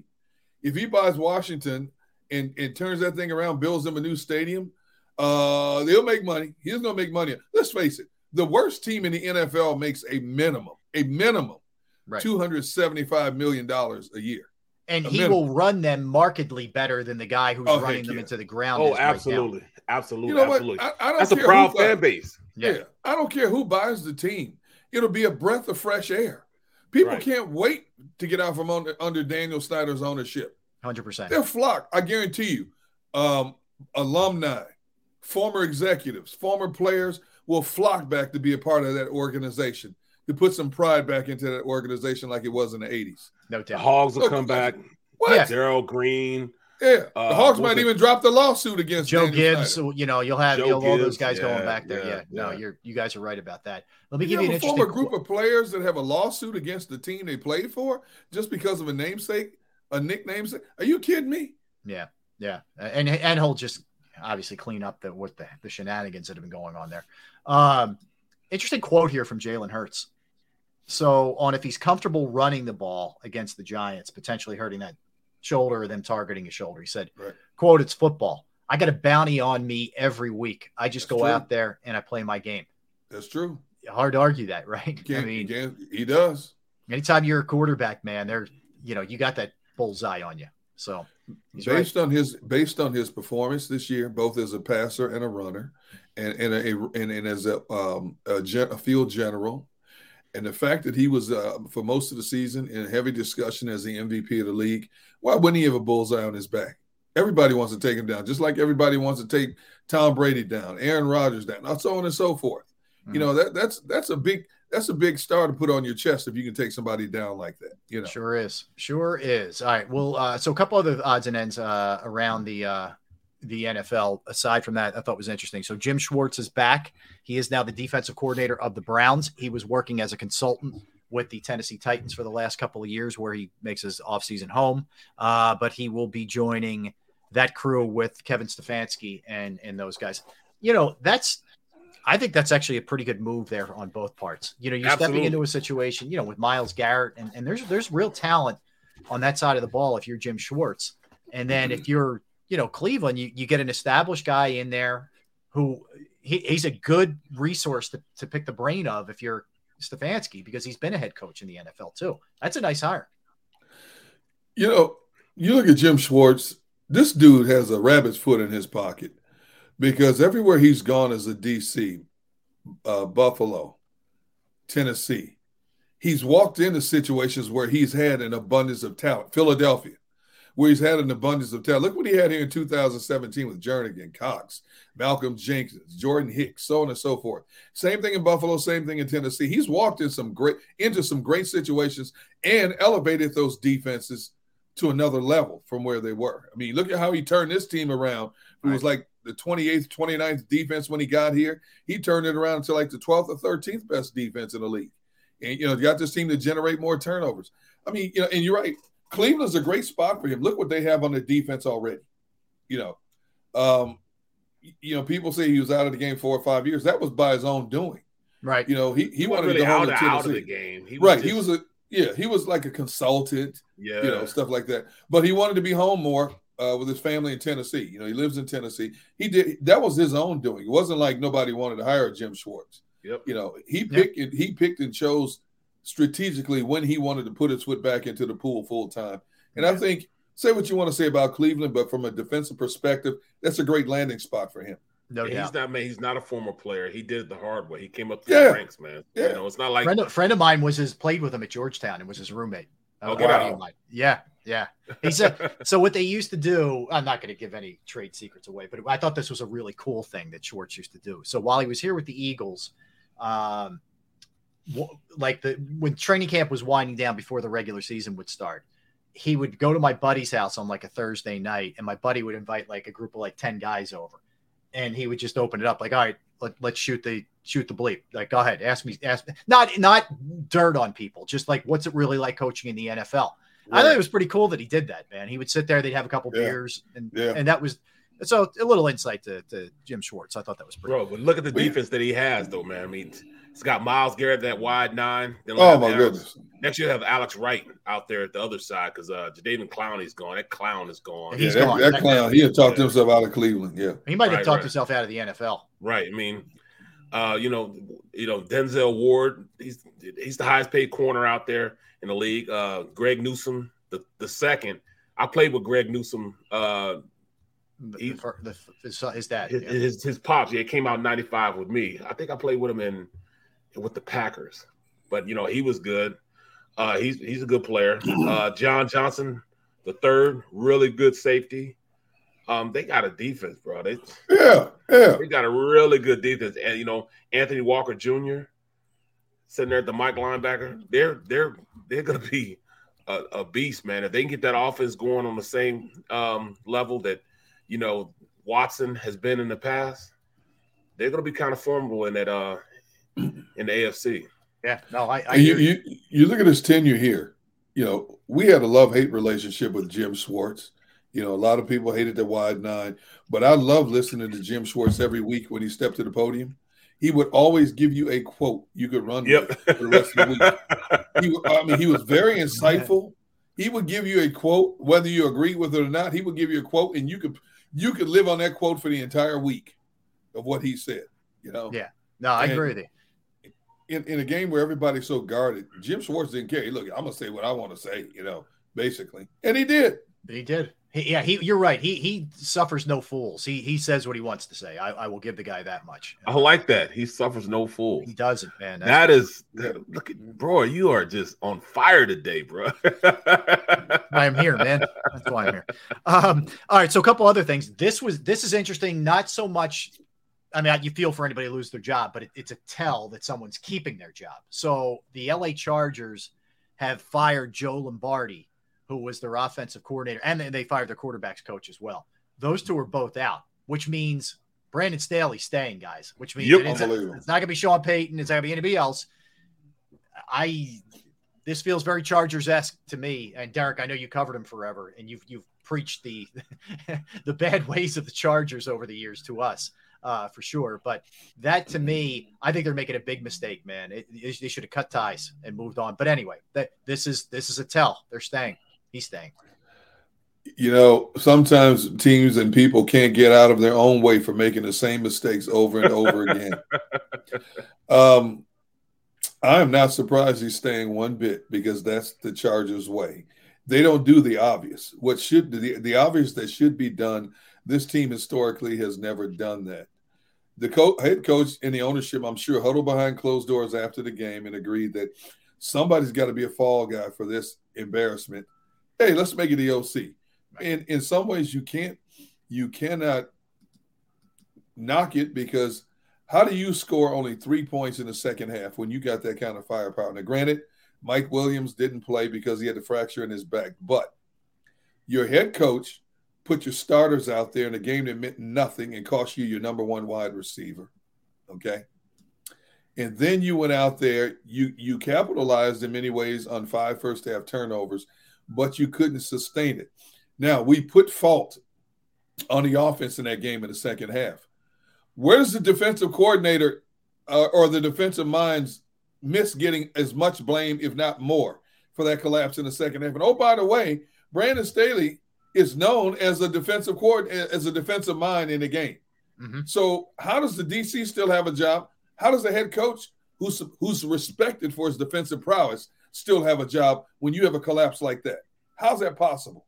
Great question. But that's the Chargers. But they, but you, someone's got to be the fall guy. You know what I mean? Someone's got to got to take the bullet, I guess. And it's uh he is he's the grandson of Vince Lombardi for people who didn't know. Yes, he is. Yep. Um, so he's out. Um, but which means Staley surviving. The uh the Cardinals. Oh, let me. This is another big one. Jim Harbaugh is staying at Michigan, so you can take him out of the mix. What What is that all about? Man? I know, and I, I'm I, I see a tweet from Michigan's uh president. I yeah. like dude. Yeah, he's like, oh, thank God. You were so happy. And like, shut up, dude. Like, stop. You're embarrassing yourself. Stop. Uh, yeah, because when you look I, at it, man, he, he's, he's, they took money from him three years ago. Yeah. Yep. You know, make it easier now, to fire him.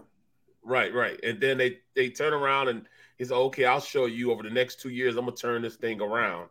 Turns it around. Now he's got the private jet back. He got the, he got a couple million back in his pocket. He's got mm-hmm. all that good stuff back. Mm-hmm. You know what I mean? So, oh, man, it's it, he's got the game, bro. He's got the game, man. He he's does. in college. He can tell those guys, you know, what to do, and they're gonna do it. It's not like in the NFL. You can ask guys to do something, and they'll they might do it.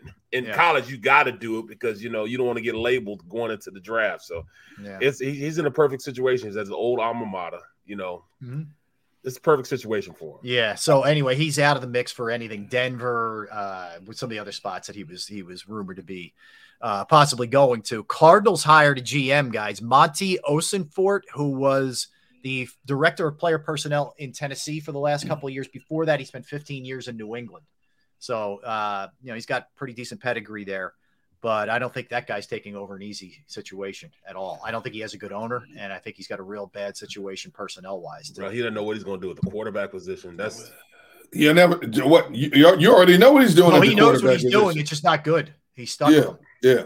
And now you may be minus DeAndre Hopkins also. You know, so that hurts your offense significantly. But you look at his pedigree. You know, you look at you, you look at the way they they ran their business in New England. What better place to get your feet wet than to watch how New England runs its show and right. how they strategize and bring in players. And then he goes to Tennessee and he did a really good job. Look at the talent they brought in over the year, minus a quarterback. Mm-hmm. But look at talent in offensive line, defensive line, linebacker, secondary. I mean, they've done a good good job in Tennessee. They just need a quarterback desperately with that team, you know. So yeah. now can he apply the trade in, in, in Arizona? You know, I wouldn't have taken that job unless the owner told me, and I want it in paper. Your verbal, your your word, your verbal word means nothing to me I want to have it, on paper that I have carte blanche to do what I need to do to turn this thing around. If you give me carte blanche, that means the quarterback, man. You can't change the quarterback though. There's nothing you can do with the quarterback. There's absolutely they don't nothing. have exactly. You don't have a quarterback, so it's, it's why are you right, taking a, right. why are you taking on the duties? You don't have the quarterback for the next four years who's not a quarterback. Well, well he's not a leader. Well, he's not a leader type of quarterback. No, he's. If you bring in a right head coach who can bend that quarterback's ear, that's a plus. Hmm. Okay. If you can bring yeah. in a Sean Payton type, but then again, you know, you look at the quarterback, you look at the head coaching candidates out there. Do you think a Kyler Murray would instantly respect a Shane Steichen or a Jonathan Gannon or a, a DeMeco Ryan or some of these other coaches out there? No, he's going to test the waters. If you bring in a Sean Payton, he's got to stand up. And, yes, sir. No, sir. You see, you you got to bring the perfect coach in there to bend that kid's ear. You know, because if not, push comes to shove in a headbutt. Because Kyler Murray has never never elevated this game, guess who's the first one out as soon as they get the opportunity? Ah, da, da. Kyler Murray. Ah, da, da. Kyler Yeah. Murray's gone. That's So what I'm saying. You don't have a decide. quarterback. I wouldn't want to do Yeah. that. That's what I'm saying. I wouldn't Yeah. want to do that, man. You know, because he's just to me, he's a bad example of a team player. And you can't have your quarterback not be the the ultimate team player. Yeah. Right. You know what I'm saying? Yeah, well said. I mean, look at Jalen Hurts. You know what Yeah. he means to this team and what he's done for this team. Um, inter- Sean Payton interviewed yesterday for the Texans gig. You know, I, you're sitting there with a great pick, um, but there is very little else. The cupboard's pretty bare there, and I know I'm sure he'll have a lot of control there, which is great. But Denver makes more sense to me for him than Houston does. I, you know, he, he he went on somebody's radio show or podcast yesterday and said, when they asked him the question, "Would you really take the Houston job?" He he said emphatically, "Absolutely." So it, by him saying absolutely, I don't know if it's gamesmanship, but it tells me Sean Payton right now is two folds. Do I want to go in and just take a team I know I can win with, or do I want to have a do I want to build a team the way I want to build it? You know, and he'll have more leeway to build a team than he will to take a team that's this close to getting over the top. You know, um, I, yeah, and plus, you know, he has a home in Dallas. Houston is closer to Dallas, obviously, than it is to Denver. I wonder how much that weighs into the factor as well. I think I think Houston would roll out the red carpet if they somehow got shocked the world and got a Sean Payton to come in. They got plenty of first team. rounders. Oh my goodness! They Oh, got plenty of first rounds to throw at them, man. And high draft picks. You know, Right, teams are built right. second through seven, more so than first round. You know, so They do. That, you know- that's for sure. How about this, guys? Of the eight teams that are left standing, seven of them have offensive coaches. not surprised. The only one is McDermott. Yeah. And you just Not talk about where, where this league's trending, man. That's that's says a lot, doesn't it? It, it says a lot. Says you know you need you need a quarterback number one, and I and I still don't see how. Um, I don't understand how the 49ers are doing it without without a quarterback, man. It's unbelievable. I mean, I mean, what are they gonna do next year?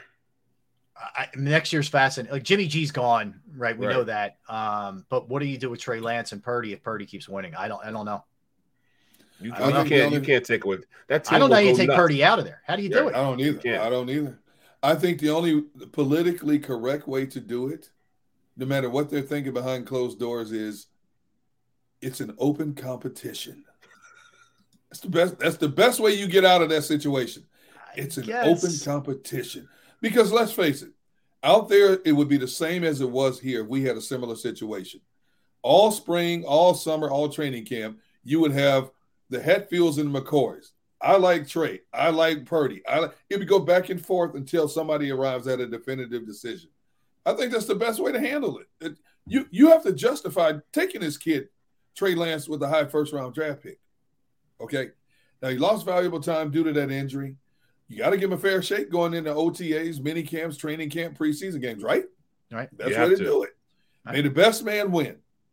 That's not And you know what? always. That's not.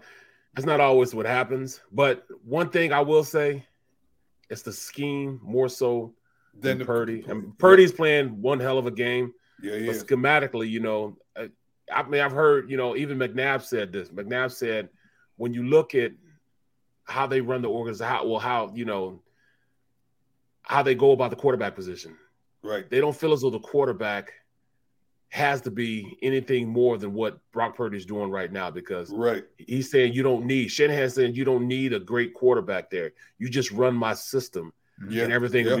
And I'm looking and like, is he wrong? No, I, I- No. and yeah, Shanahan deserves a lot of credit. It's not an easy thing Right. to get down to your third string quarterback and do what he's doing right, Right, now. Um, right, right. Also, Would you- John Lynch put together a really good team. Oh my and goodness, yes. Made the best off-season in-season trade we've seen in a long time. What is this like? Is this like year 10 for him now? being um being Lynch? um yeah. Lynch has been in place for a while with them. Yeah. I, don't you know, I really been- thought because he was ju- he had just retired like a year and a half, and he becomes a, uh you know a, a, a GM. I'm like, come on, man, are you serious? You gonna let this guy come in and run your team? And I'd be daggone if he didn't come in and do Yeah. one of the best jobs I've seen. Yeah. As You a thought it was going to be a engineer, Mayock situation? right? I, you know, or, or, or you know, more so like a Millen situation. Yeah, I mean, he did Oh, some yeah, broad- Matt yeah. but yeah, it, it's it wasn't it wasn't like he was in some front office. Like he he, he just made that leap and he was Right, right, wasn't right. back. Yeah, You know, it, it, it, it- in a San Francisco situation, it's a win-win for them when it comes to this quarterback controversy that's going to be brewing as it, as next season rolls around. Whatever they decide is a win-win situation for them. You know, with whether they play the first round pick or this kid who's been a Cinderella story. But you, you, you know, Rob, you're right. You give Kyle Shanahan the credit because they they don't hold anything back with this kid. No, He throws the deep ball. He throws the intermediate routes. He scrambles back there, buys time like like Mahomes, and he throws the ball out to a guy wide open because the defense is converged one way. He's Catch those springtime vibes all over Arizona. Break out of the winter blues by hitting the water at one of our lake and river parks. Take a hike among the wildflowers. Just make sure to stay on the trails and leave the flowers for the bees. Discover Arizona's best kept secret and visit azstateparks.com slash amazing to start your springtime adventure. When you need mealtime inspiration, it's worth shopping Kroger, where you'll find over 30,000 mouthwatering choices that excite your inner foodie. And no matter what tasty choice you make, you'll enjoy our everyday low prices, plus extra ways to save, like digital coupons worth over $600 each week. You can also save up to $1 off per gallon at the pump with fuel points. More savings and more inspiring flavors make shopping Kroger worth it every time. Kroger, fresh for everyone. Fuel restrictions apply. Save big on your Memorial Day barbecue, all in the Kroger app. Get three pound rolls of juicy 80% lean ground beef for $3.49 a pound with a digital coupon. Then get select varieties of flavorful Powerade, Body Armor Super Drink, or Arizona tea for 77 cents each, all with your card. Shop these deals at your local Kroger today, or tap the screen now to download the Kroger app to save big today. Kroger, fresh for everyone. Prices and product availability subject to change. Restrictions apply. See site for details. Spends. They're letting this kid do what he does. You know, they, they haven't restricted him. You know, you look at backup quarterbacks, they come in a lot of games, they have restrictions on them. Have you seen any restrictions No. on this kid over the last Nope. six, seven games? no, you're Nope. right. Nothing. They, are not coaching scared. Uh, yeah, No. Shanahan is not coaching them scared. Yeah, Yeah. There is no tomorrow. Ah. yeah so that's uh that, that's kind of that. Um a couple other things here to, to hit from an nfl perspective and there's a lot man. We got a lot of good good news here uh to dig into here uh back and forth here. But uh ravens players have made it a point to really come out publicly and back lamar jackson. Not surprising but i guess because the last couple days have been weird. Um I think they're trying to send a message to, to the Ravens organization and say, we want this guy back. We need this guy back. And that's crazy. You got to do that. Yeah. As a player, you got to exercise um, who you are to get this guy back into the facility. That's absolutely crazy. It, it is Lamar Jackson's offense. And I think those veteran players realize you let this dude walk. Who's going to be quarterbacking us next year? Out of What's going to be quarterbacking us next year? Mm-hmm. Yep. I want some first round pick quarterbacking us now. We're a playoff caliber team. There's nobody on the street out there who's worthy of coming in here and taking over this team. I don't want a Joe Flacco in here, a Joe Flacco type. I want some, I want some backup in here. No. You kidding? That'll set us back two years. Oh man, it'll be the worst, man, because you know, like you said, they've they've customized his offense around, you know, all of his, you know, all of his And skills. it's not as easy as plugging in Tyler Huntley. No disrespect. It's disrespect. not, you know, and, and Tyler did a hell of a job. He did. man. He's, he's, a, he's, a, he's fine. He's fine. But Greg Roman has, has has really choked everything down to to to be what um you know. What, Do you what- think he what- survives, by the way, guys? There's been a lot of frustration with that offense. Hard hard for me to blame a coach when when Lamar's missed as much time as he's missed. But do you think he's safe, Greg. Roman? I, I, I think I think Not his fault. safe. Not his fault. You can't run your offense without the franchise quarterback. You can't. Yeah. You know. Not now you look but you, yeah. you look at the, you look at the OC situation in in in, in uh, LA with the Chargers. You had you had Her, Herbert under center. You had Austin Ekeler. You had your O line.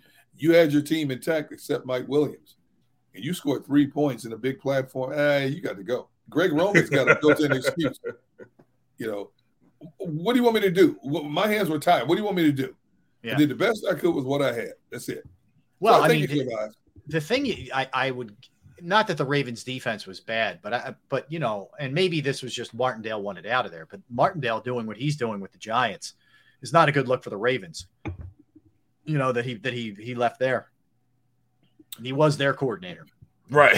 on the Yeah, defensive yeah. side. I'm saying, yeah. Yeah, but So okay. why did he leave though? Was he fired or he just left? I, I think it was a mutual parting of the ways. I think he probably just needed to change a scene, which it worked out for for him for sure. Yeah, because that defense was kind of it was kind of raggedy for a little bit, you know. But they had everybody hurt, you know. They did. Everybody was hurt during that year. Yeah. I mean, all their linebackers, all their DBs, everybody was hurt, and they blamed it all on Wink. They've had a lot. They've had a lot of injury. Bad Right. Uh, Remember, like they had two sets. Yeah. Two sets of of of of, of um, corners, starting corners. Mhm. We put out. Yeah. No, for sure, for sure. All right. Well, so the look, match. look, look at it like this also.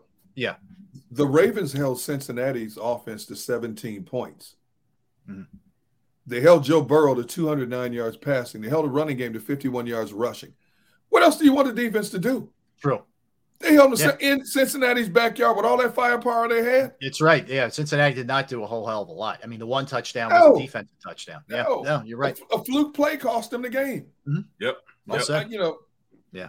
What else do you want me to do? I held one of the most high potent offense in the leagues to 17 points in their backyard. Mm-hmm. We Yeah, had a chance to win the game. I think you're right.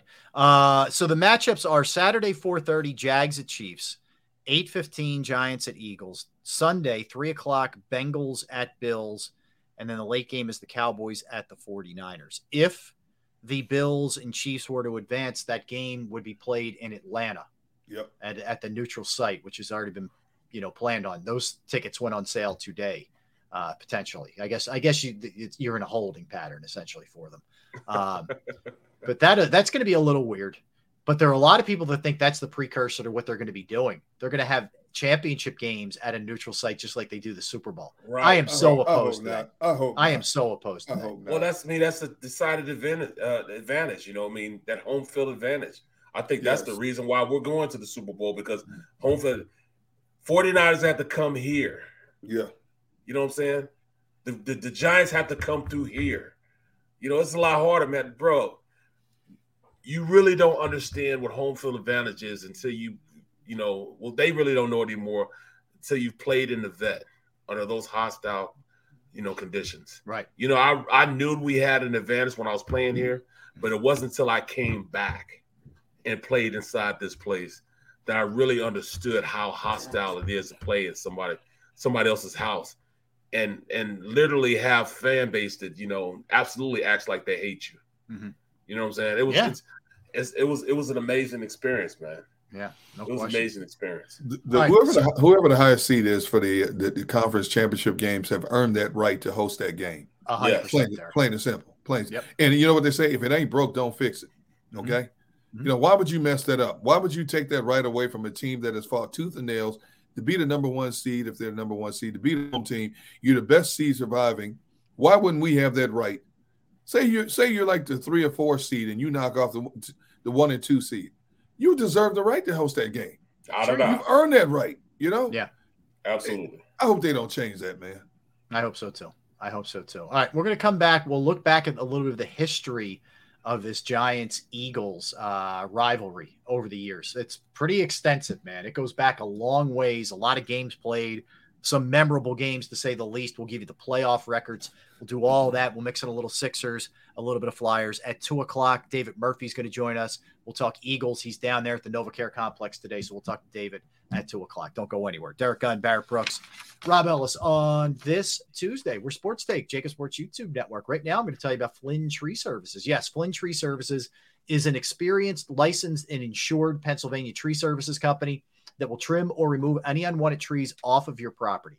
They offer cost effective solutions to any tree problem that you may face.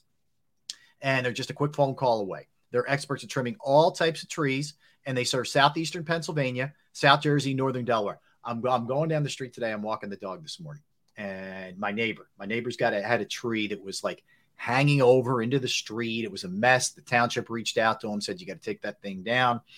I was talking to him a little bit. I recommended my guys at Flynn Tree Services, and he's going to be all squared away. Yes, they specialize in tree removal, stump grinding, tree pruning as well. Keep in mind, uh, you got storm season, some nasty winds this time of year. It's a great time to get your trees evaluated before you have a bigger problem. You go to their Facebook or Instagram page for more information or a sampling of their work. Give Flynn Tree Services a call 610 850 2848. 610 850 2848 or online at flynntreeservices.com. That's flynntreeservices.com.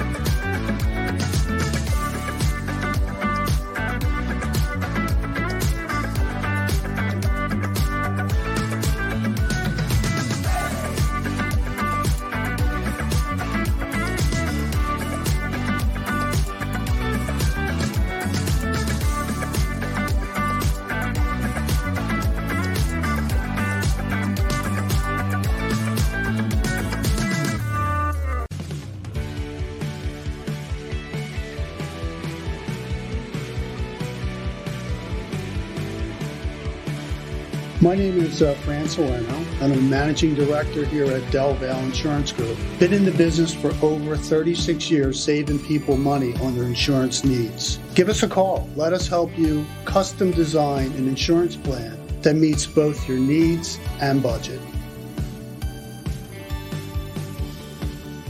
Since 1977, it's always been about you, the community, at Rafferty Subaru. And through the Subaru Love Promise, we prove we care by supporting charities like So Good Now. So Good Now helps kids in under resourced areas by connecting them with student athletes to serve as mentors.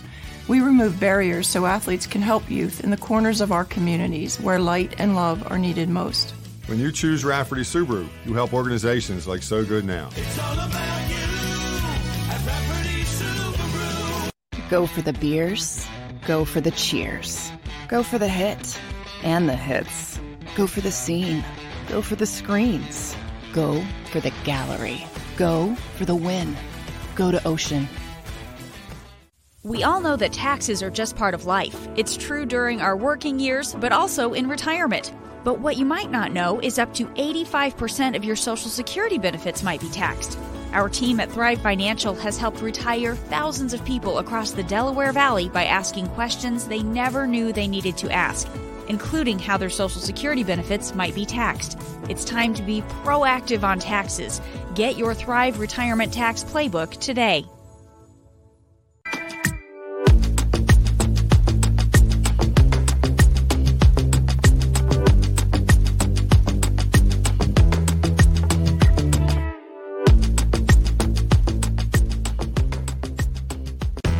Show with Seth Joyner, I knew that they had a running game. Derrick Gunn, He has put in the effort. Devan Kaney, Had we not won the Super Bowl, what would we be saying? and Mike Missanelli. Well, you know who Philly is. Post-game, now streaming on the 6ABC family of apps.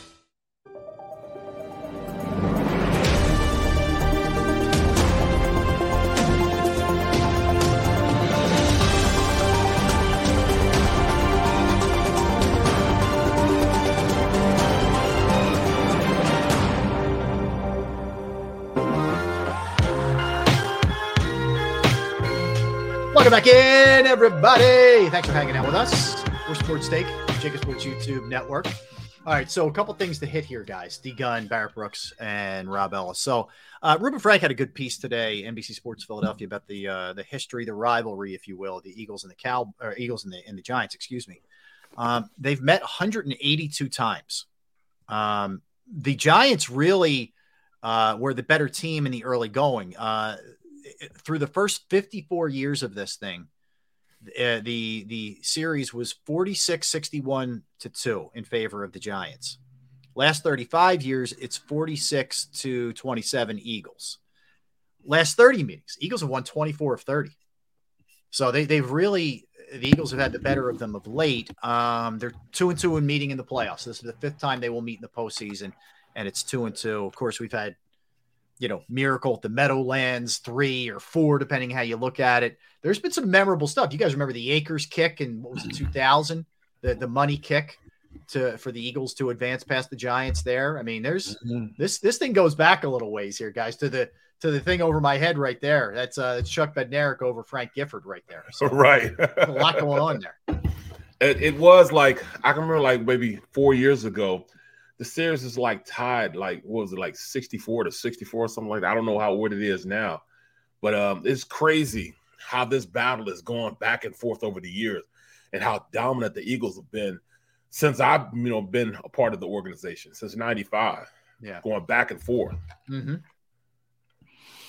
I my history with this rivalry began in '97. So Rob, you know, you have a much better uh, grasp of the history, but you know, uh, there's been some incredible games, incredible finishes. The first two that come to mind, the, the Westbrook and DeSean Jackson punt returns. I was there for both of those games. Incredible. Yep. You know, and it's amazing how, if you look at a lot of the greatest rivalries in the history of pro football, they have those ebbs and flows, it seems like, where one team dominates for eight, ten years. All of a sudden, the other team gets his revenge for the next eight, ten years. And I think this this this rivalry kind of follows that trend. Right now, it's all about the Eagles, and hopefully, knock on wood, that'll be the same case Saturday night. um, you know, but it, it's it's it's been a long, illustrious career history between these two teams, man. It's you know what was it? There was one um, that people talked about when I first got here about the Clyde Simmons uh, return for a touchdown. Yeah, blocked um, uh, field goal attempt that never went past the line of scrimmage. Yeah. So yeah. Clyde Simmons, defensive end, scoops it up like crazy athletic and runs it in for a touchdown on on, on a, a field goal. I mean, that ends up winning the game for the Eagles. Like that, some yeah, people yeah. count that in the miracle of the Meadowlands. Like they count that one is one of them. It's one of the greatest athletic plays you'll see. A, a, a big see now I gotta look it up. I gotta look it up now. Oh, dude, check it out. And Cl- Clyde was a great athlete. Clyde gets overshadowed. Not to go on the whole thing here, but by Reg, yeah. Bit, I think it's a little overshadowed. Well, Jerome also. Played, and Reggie, yeah, he played with Jerome and Reggie. It, it, just on his own, the guy was a sack machine. He was. Even when Yeah, he left here, yeah. he played. He, he put up really good numbers. Clyde Simmons is a. It was an excellent football player. That See, see Rob, you got to be impressed with my my recall. see that Gunner? I know, man. it was. It's seriously impressive, man. But yeah, Clyde played. Clyde played from '86 to 2000. That's a long time in the trenches. He played a long time. Um, he- he- so he had 19 sacks and 92 for the Eagles. But even when he left here, like he had 11 sacks for Arizona. Uh, then Jacksonville, he had seven and a half, eight and a half. Yep, you know, he yep. had seven in Cincinnati in the second to last year. Anyway, I'm done with the Clyde Simmons thing. But I, I, I battled with him um, for like half my career. You know, battled against him and him and Seth while they were in um, That's right. Arizona. Arizona, yeah. a couple times we battled in um, battled in uh in in in, in down in Jacksonville. I mean, he's always he was been in good. Cincy, Cincy probably too. I think for a minute. Cincinnati also. That's right. Yep. Barrett, I've, I've heard you. You know, you you and I used to sit across from each other, and you have talked extensively about battling the likes of uh, Reggie White, and then uh, you made the mistake of showing us that video that one time, which I thought I was going to have to go to the emergency room because my kidney was about to split inside from laughing. and he goes, "Digo, why are you laughing?" And I'm like, "Dude, you look, you played in the NFL, but that was funny." But also, I, what am I getting? Why was that funny? dude, because Reggie White was barely 300 pounds, okay? And everybody on the planet who watched football knew what his signature move was, which is that club move. And you six five. What was your playing weight? You told you've told us before. What was your playing? 320. 320. The fact that a man barely 300 could lift a dude heavier than him the way he lifted Barry. Why are you always picking on not fair. Barrett? No, why, no, why did you bring this up? No, no. What I'm saying is, my I want to know is too. that outside of Reggie White, Why why why are we bringing Outs- this up? How did we outside get of Reggie here? White, who is the who is the one defensive lineman outside of Reggie White that you just hated to line up against? It wasn't even the defensive lineman. It was actually No? a linebacker. Really? Not Yes, a D it was lineman? linebacker. No, no, no. His Who name was it? Kevin Harvey. Oh, I remember him. Oh yeah. Kevin Harvey played with the Cardinals, but he also played with the uh at the time the Redskins. Kevin Harvey was the best rusher I played. He to me, He was better than, than Derrick Thomas. What? Damn. He was better than. I mean, he's better than everybody except for Reggie. Pat Swilling, you name it. Charles Haley. He gave me fits my entire NFL career that I played against him. Wow. What made he him was so different? on. I don't know. He was like my kryptonite. Every time I see, every time I see Riley McKenzie or Guy McIntyre, the first thing they say, "Come on, you better stop playing around, Brooks, before I go get Ken Harvey." I'm like, dude, this, that's 20 years ago. Yeah, you know Ooh. exactly what I'm talking about. Like Ken Harvey, y'all look him up. Ken Harvey was a beast. Yeah, he's He underrated too. You're right. You're right. Yeah, He he's double digit sacks twice. ooh. He had nine a bunch of times. Yeah, he played a long time. He had a good career. Great career. He was Phoenix, good. Washington. Phe- Yeah, split his split his career base between those two teams. Yeah. I used to lose sleep over that dude. Okay. That's Yeah. how Really? good he was. Yes. Yes. I, I and, and he would Never say thought you would say that. I thought it would be in, in like a rush. Six uh, two a- two a D forty. lineman. Yeah, played his uh played his college ball at Cal. He, he Yep. out of Cal. So yeah, first round or twelfth overall Wow. in the eighty eight draft. See, I mean, he was Wow. he was that dude. That dude. He was he was a phenomenal player, man. Like I I still wake up sometime with cold flashes, you know. I hear you, man. I hear you. Um, all right, so it was interesting little little tidbits there from that this rivalry, and we'll see what this uh with this chapter holds. Right, we'll we'll find out Saturday night. I think the weather, I think the weather's going to be much of a factor. Right, it's going to be kind of warm uh, for this time of year in, in our area. Um, wait, I 40, just saw this. it's going to be 41. morning. Yeah, it's not. That's warm, bro. It's nothing. Yeah, really. I mean, it- wide receivers are gonna have sleeves off, man. Right. A high, a high of forty three, a low of thirty three. Still, Yeah. thirty three is like That's- a heat wave. That's mild for for late Yeah. January. Yeah, where When we you are. got Takes that adrenaline our- pumping. Yeah. It takes away a little bit of our advantage, but look, it, it's not an advantage when you're playing another cold world. Yeah, they're team. they're Yeah, used to it. yeah, they're used to You know that. what I'm mess, saying? You know, So it, it, it really didn't make a difference. So there's no it's no real advantage. Yeah, it's a to push. it. Yeah, I- push.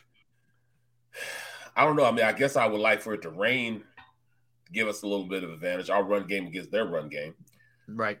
you know. But at the end of the day, man, just got to, you know, mano a mano, man against man. Let's just go out and see who's the toughest guy on the block. Yep. You know what I'm saying? Yeah, well said. Yeah, well said. All right, let me hit a couple other things before we get to uh, David Murphy, who's coming up in about 10 minutes.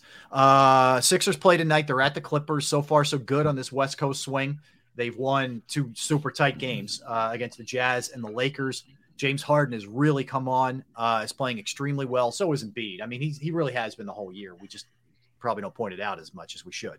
Uh, but both guys are, are clicking. It appears they're really finding their chemistry. Harden was asked about this. They interviewed him after the Lakers game on the floor. Um, I think it was Kate Scott and Al Nabi asked him, and he was like, "Look, it, it it takes a little while. You know, everybody wanted it to just click automatically yesterday, and it, it takes a minute. Um, so those two are starting to, to kind of come into their own. We'll see how they do against the Clippers tonight. Flyers got smoked yesterday, guys, in an afternoon Mountain uh, Martin Luther King Day afternoon game. Got got their doors blown off by the uh, by the Bruins. All right, I mean, it's the Bruins, man. yeah. What do we like? I'm anybody gets cranked up about that. Shame on you. You know what I mean? It, it was coming, and it's the Bruins. So, uh, yeah. So they lost, but they're they're hosting the Ducks tonight. There. Look, I mean, both teams for the most part, we are so preoccupied with the Eagles as we should be, but they're playing pretty well. Flyers giving us way more than we thought, and the Sixers are. You know, they've climbed the standings here. We, we talked about it a little bit yesterday. So as, as we go into action tonight, they're fourth, right? But they're, you know, they're right there. They're they're essentially they're, they're 27 and 16. Milwaukee's 28 and 16, and Brooklyn's 27 and 15. Mm-hmm. So it, it's a they could very easily, you know, be the number two seed very quickly um, in this thing, and still know Kevin Durant for the uh, for the Nets. So just keep that in mind too. Um, I don't want to take anything away from the Sixers because you got to you got to be who's in front of you. But you know they've been blessed to be fortunate enough to have a portion of their schedule schedule where they're playing the second tier, a string of the second tier teams in the NBA. You got to beat them though. You got to Sure. beat them. And you look at Utah. Utah's not what it was since they gutted the team. The Lakers have been a mess last season and carrying over into this season. Yep. But you came out with one point wins. You found a way to come out with one point wins in consecutive games, and that bodes well down the stretch as you strategize in, in close games um, against better competition. So, you know, the, the fact of the matter is, you applaud them for what they're doing because we could easily chastise them for what they wouldn't have done had their record been upside down at this point. And you know Right. what, Derek, the problem You is to. like I, I always try to look ahead a little bit to where the really tough stretches are. Yeah, yeah. There's so many bad to mediocre teams. Like It there's is. not a lot. Like I'll, I'll give you one that uh, going to be interesting. Like January 25th, they're home against Brooklyn and then they're home against the Nuggets. Okay, that's a that's a tough one too. Okay, Right, right. But you get Orlando a couple of times, and then it's San Antonio after that. And yeah, you know, you mix in a Boston, you mix in a Brooklyn, but then it's Houston who stinks. You know, then you get a Cleveland and Memphis. That's I'll give you a tough stretch here. Home Cleveland, home Memphis, home Boston, two against Miami, home and home, and then Right, Dallas at right, Dallas at right. Milwaukee. That's a tough stretch. That's that a- might be the toughest stretch is. of the year. That is. Yeah. And you know, and every dog, every dog has its day. I mean, you, you go back to earlier this year, a couple, I believe it was a couple of days after New Year's Day. Boston, which is the most dominant team in the NBA, they give up 150 points to Oklahoma City. It just happens. It's just one of those. flu- Oklahoma City couldn't miss that day, you know. And Oklahoma came in here and beat the Sixers. You know, it mm-hmm. just happens. You know, you're gonna have right, those. right. It does. You know, but as long as you win a majority of games, you're you're supposed to win. That's all you can do. I agreed. Well, I mean, but we're we're, at a well. I, I'm just gonna speak for myself. I'm not gonna say the fan base. I'll speak for myself. Right.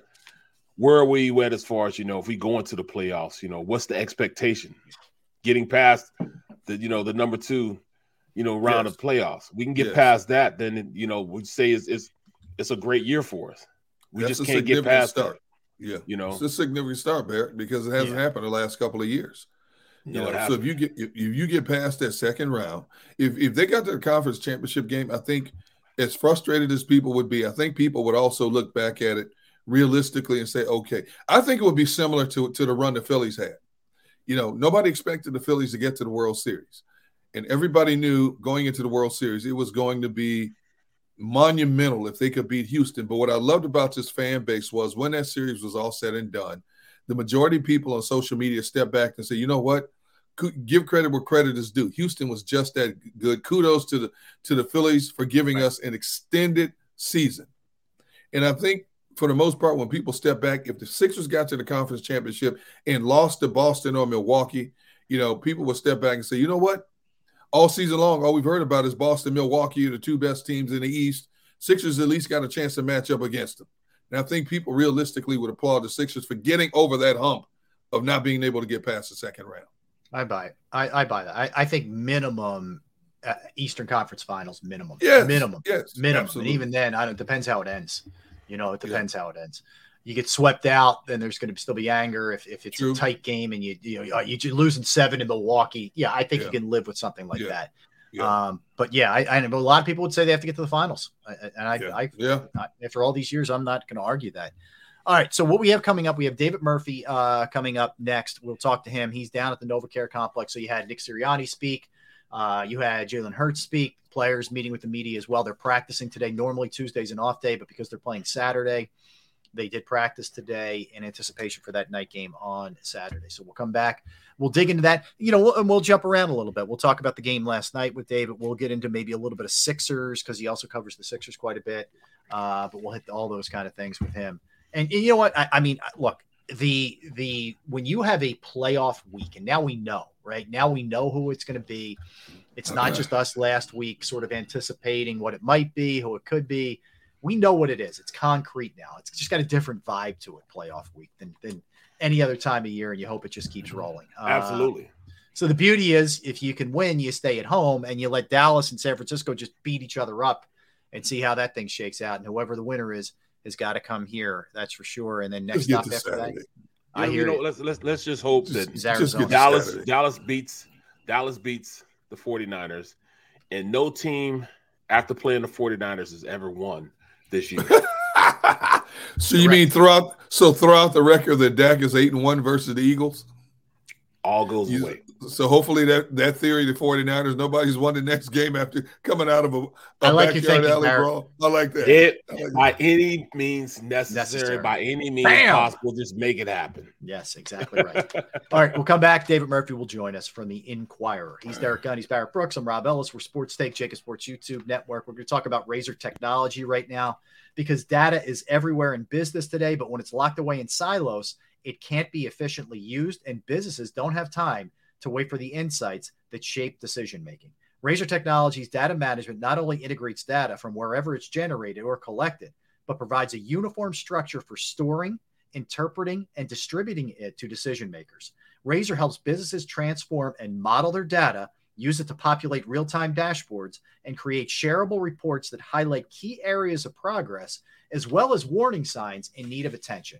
Smart data analytics and the tools to make data insights easily digestible help businesses of all sizes and types discover where they could be untapping significant savings. Razor Technology can help you break down your silos and fully realize the value of your data to drive growth for your business. To learn more, contact Razor Technology today at 866 797 3282, 866 797 3282, or visit them online at razor-tech.com. That's razor-tech.com.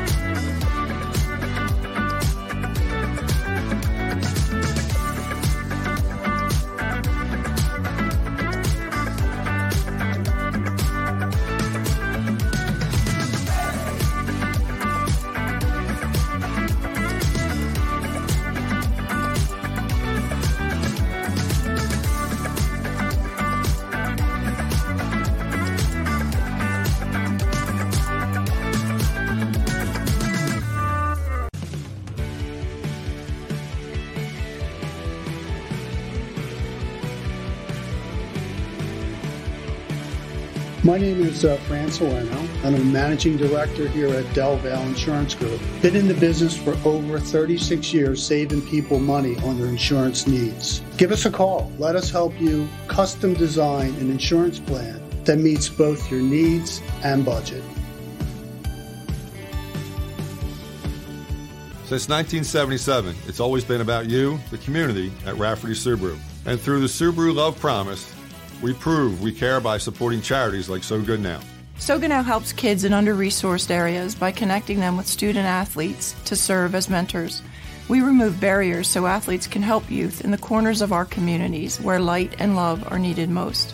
When you choose Rafferty Subaru, you help organizations like So Good Now. Go for the beers, go for the cheers, go for the hit and the hits, go for the scene, go for the screens, go for the gallery, go for the win, go to Ocean. We all know that taxes are just part of life. It's true during our working years, but also in retirement. But what you might not know is up to 85% of your Social Security benefits might be taxed. Our team at Thrive Financial has helped retire thousands of people across the Delaware Valley by asking questions they never knew they needed to ask, including how their Social Security benefits might be taxed. It's time to be proactive on taxes. Get your Thrive Retirement Tax Playbook today.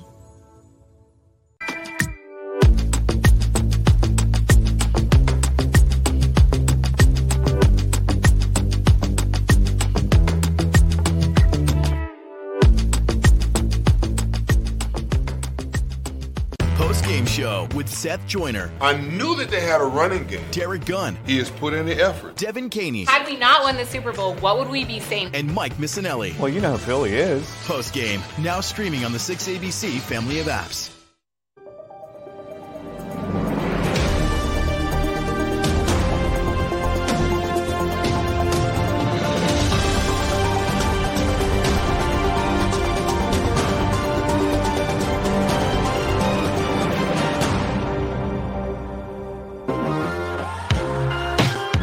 All right, welcome back in, everybody. Thanks for hanging out with us on this Tuesday. We are Sports Take, JAKIB Sports YouTube Network.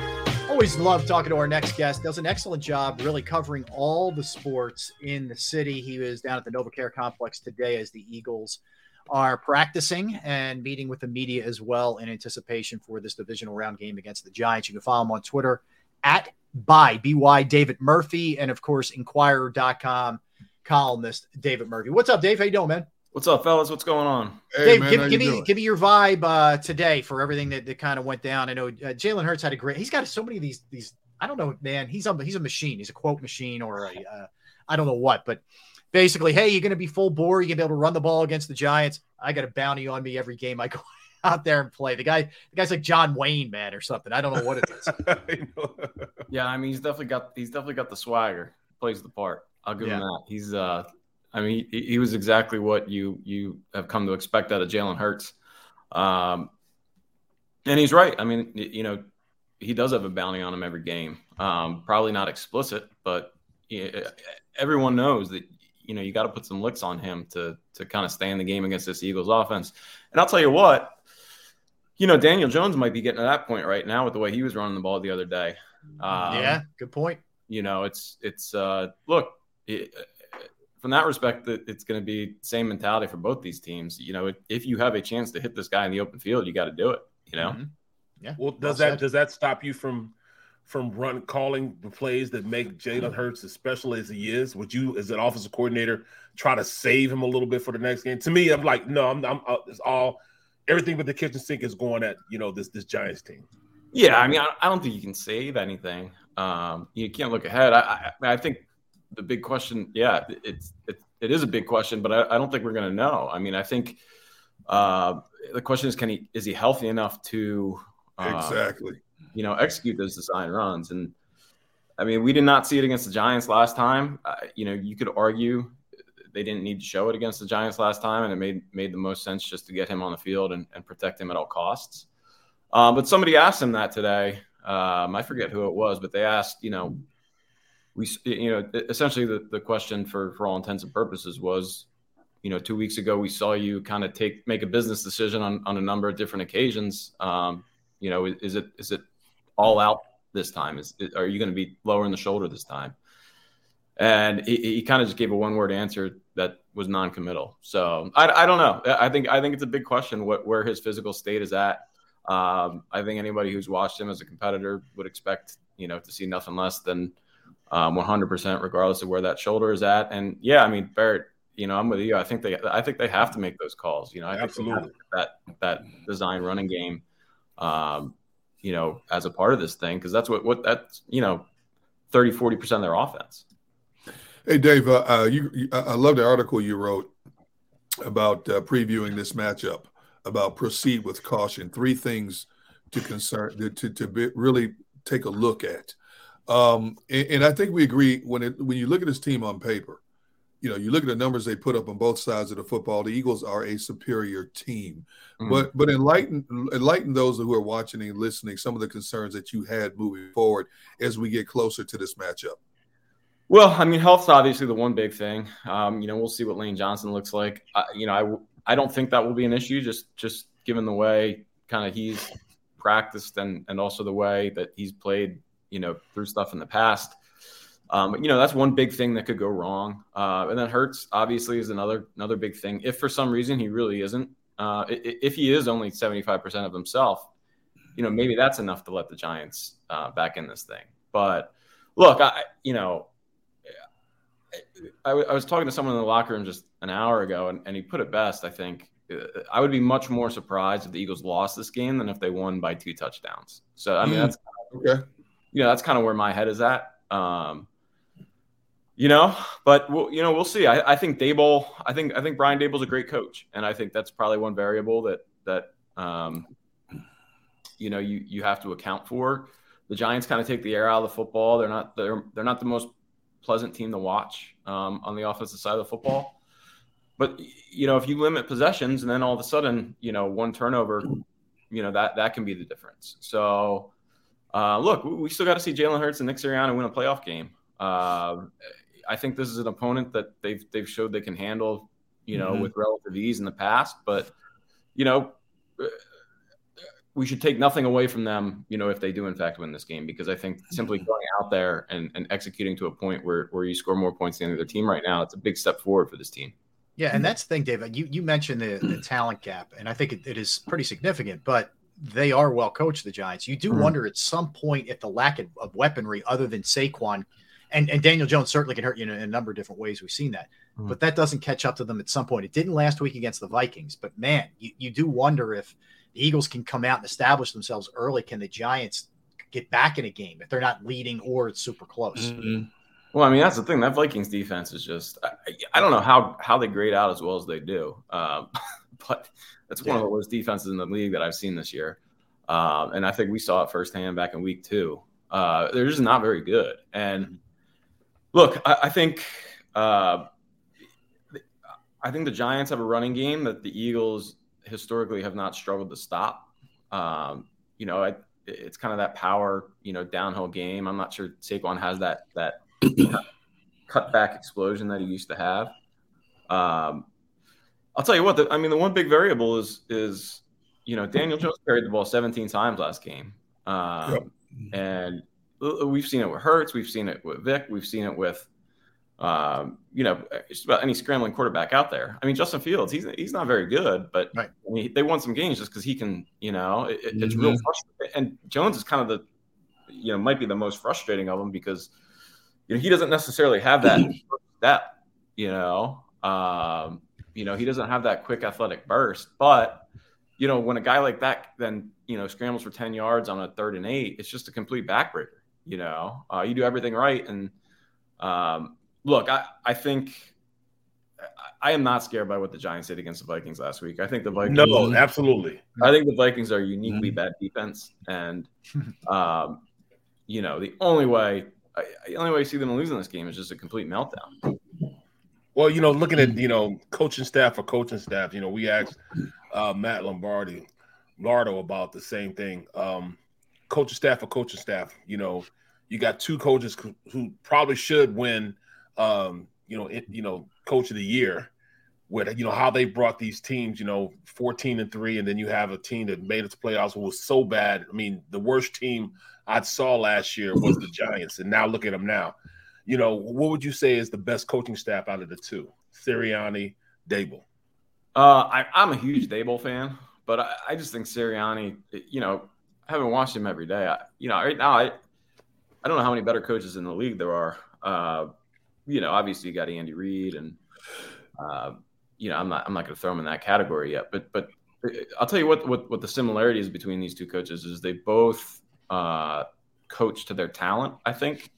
Uh, you know, and I, I'm interested to see what what the Giants roll out here against against the Eagles because, um, you know, I mean, Daboll has has shown an ability to to uh, kind of adapt, and and I think both have reached a point where they're they're really calling offenses that are specifically designed to maximize what their quarterback does. Mm-hmm. I mean, look, the difference between these two teams it might not be the coaching staff; it's the offensive line, you know, and that's the biggest difference between. That's why that's why Sirianni can do what he does. Um, you know, this having this offensive line allows you to do so many things as a head coach. Now you still got to be a good head coach, but you know that Giants line is still it's not it's not nearly uh, not nearly on the level of this Eagles offensive line. And the fact that they can run the way that they do, the fact that the Eagles can gash you the way they do, I mean, they, they two years now, you know, they've they've been calling an offense that's you know 50, 50 60 percent runs, and you know, two hundred passing yards is the norm for this team.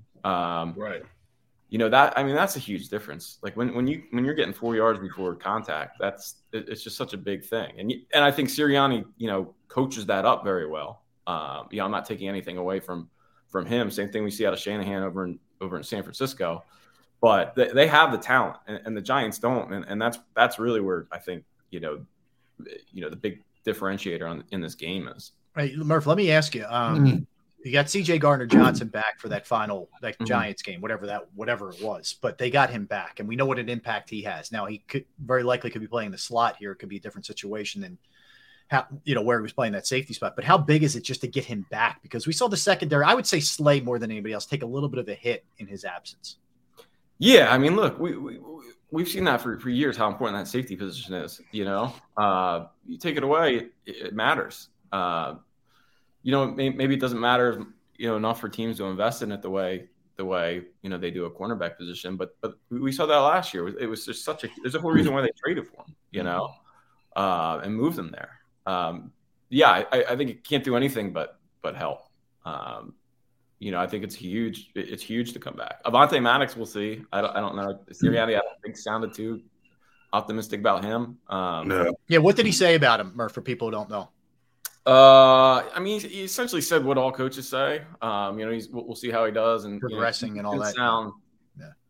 I don't know. He kind of prefaced it with a uh, it, maybe he's he's completely blowing smoke, but but he kind of he kind of put the damper put a little little damper on it. I think. Okay.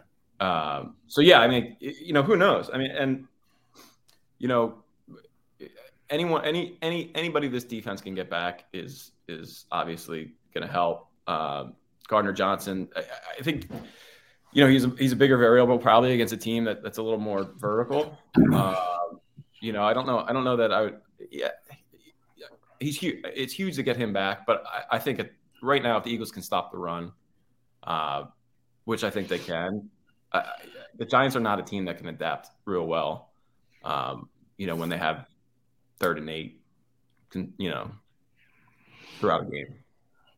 Hey, David, top, David, topic we discussed several weeks on this show. Now, we all sit here today on a Tuesday believing Lane Johnson is playing in this game. There's nothing that tells us that he's not going to play in this game. He may not be 100%.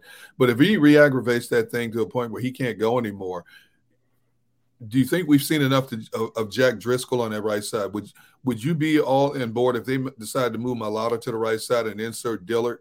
We haven't seen it. You know, we've been screaming for it. We haven't seen it. Uh-huh. But I think in a game of this magnitude, I think it would be a natural progression instead of crossing your fingers, putting Dillard back, uh, putting Driscoll back on that right side.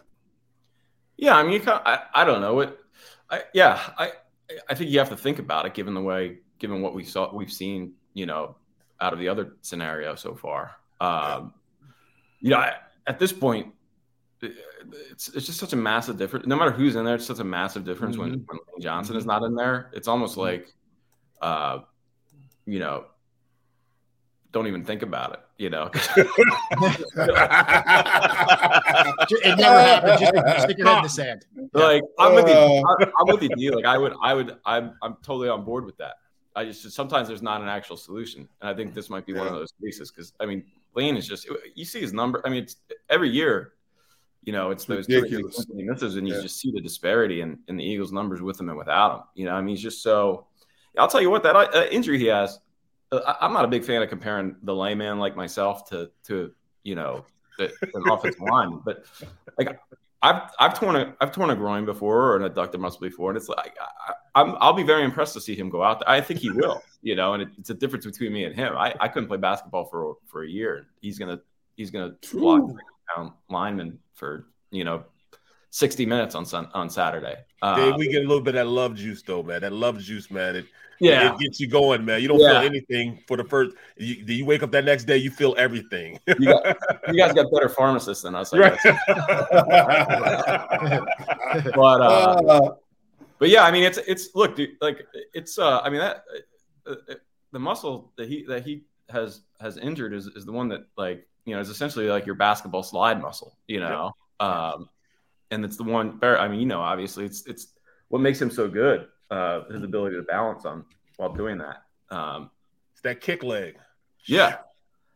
You know. But at the same time, I don't think he would be cutting WWE promotions if um, he was worried. So right. How about Miles Sanders, Murph? What, what are your expectations? Because he gouged them in that first game. Uh, you know, against the Giants, he had a big, big game. Um, you know, it's been limited of late. How much of that was maybe his knee wasn't 100%? How much of that is maybe they, they got away from it a little bit too much as a, as play callers, et cetera? You expect a big one out of him this week?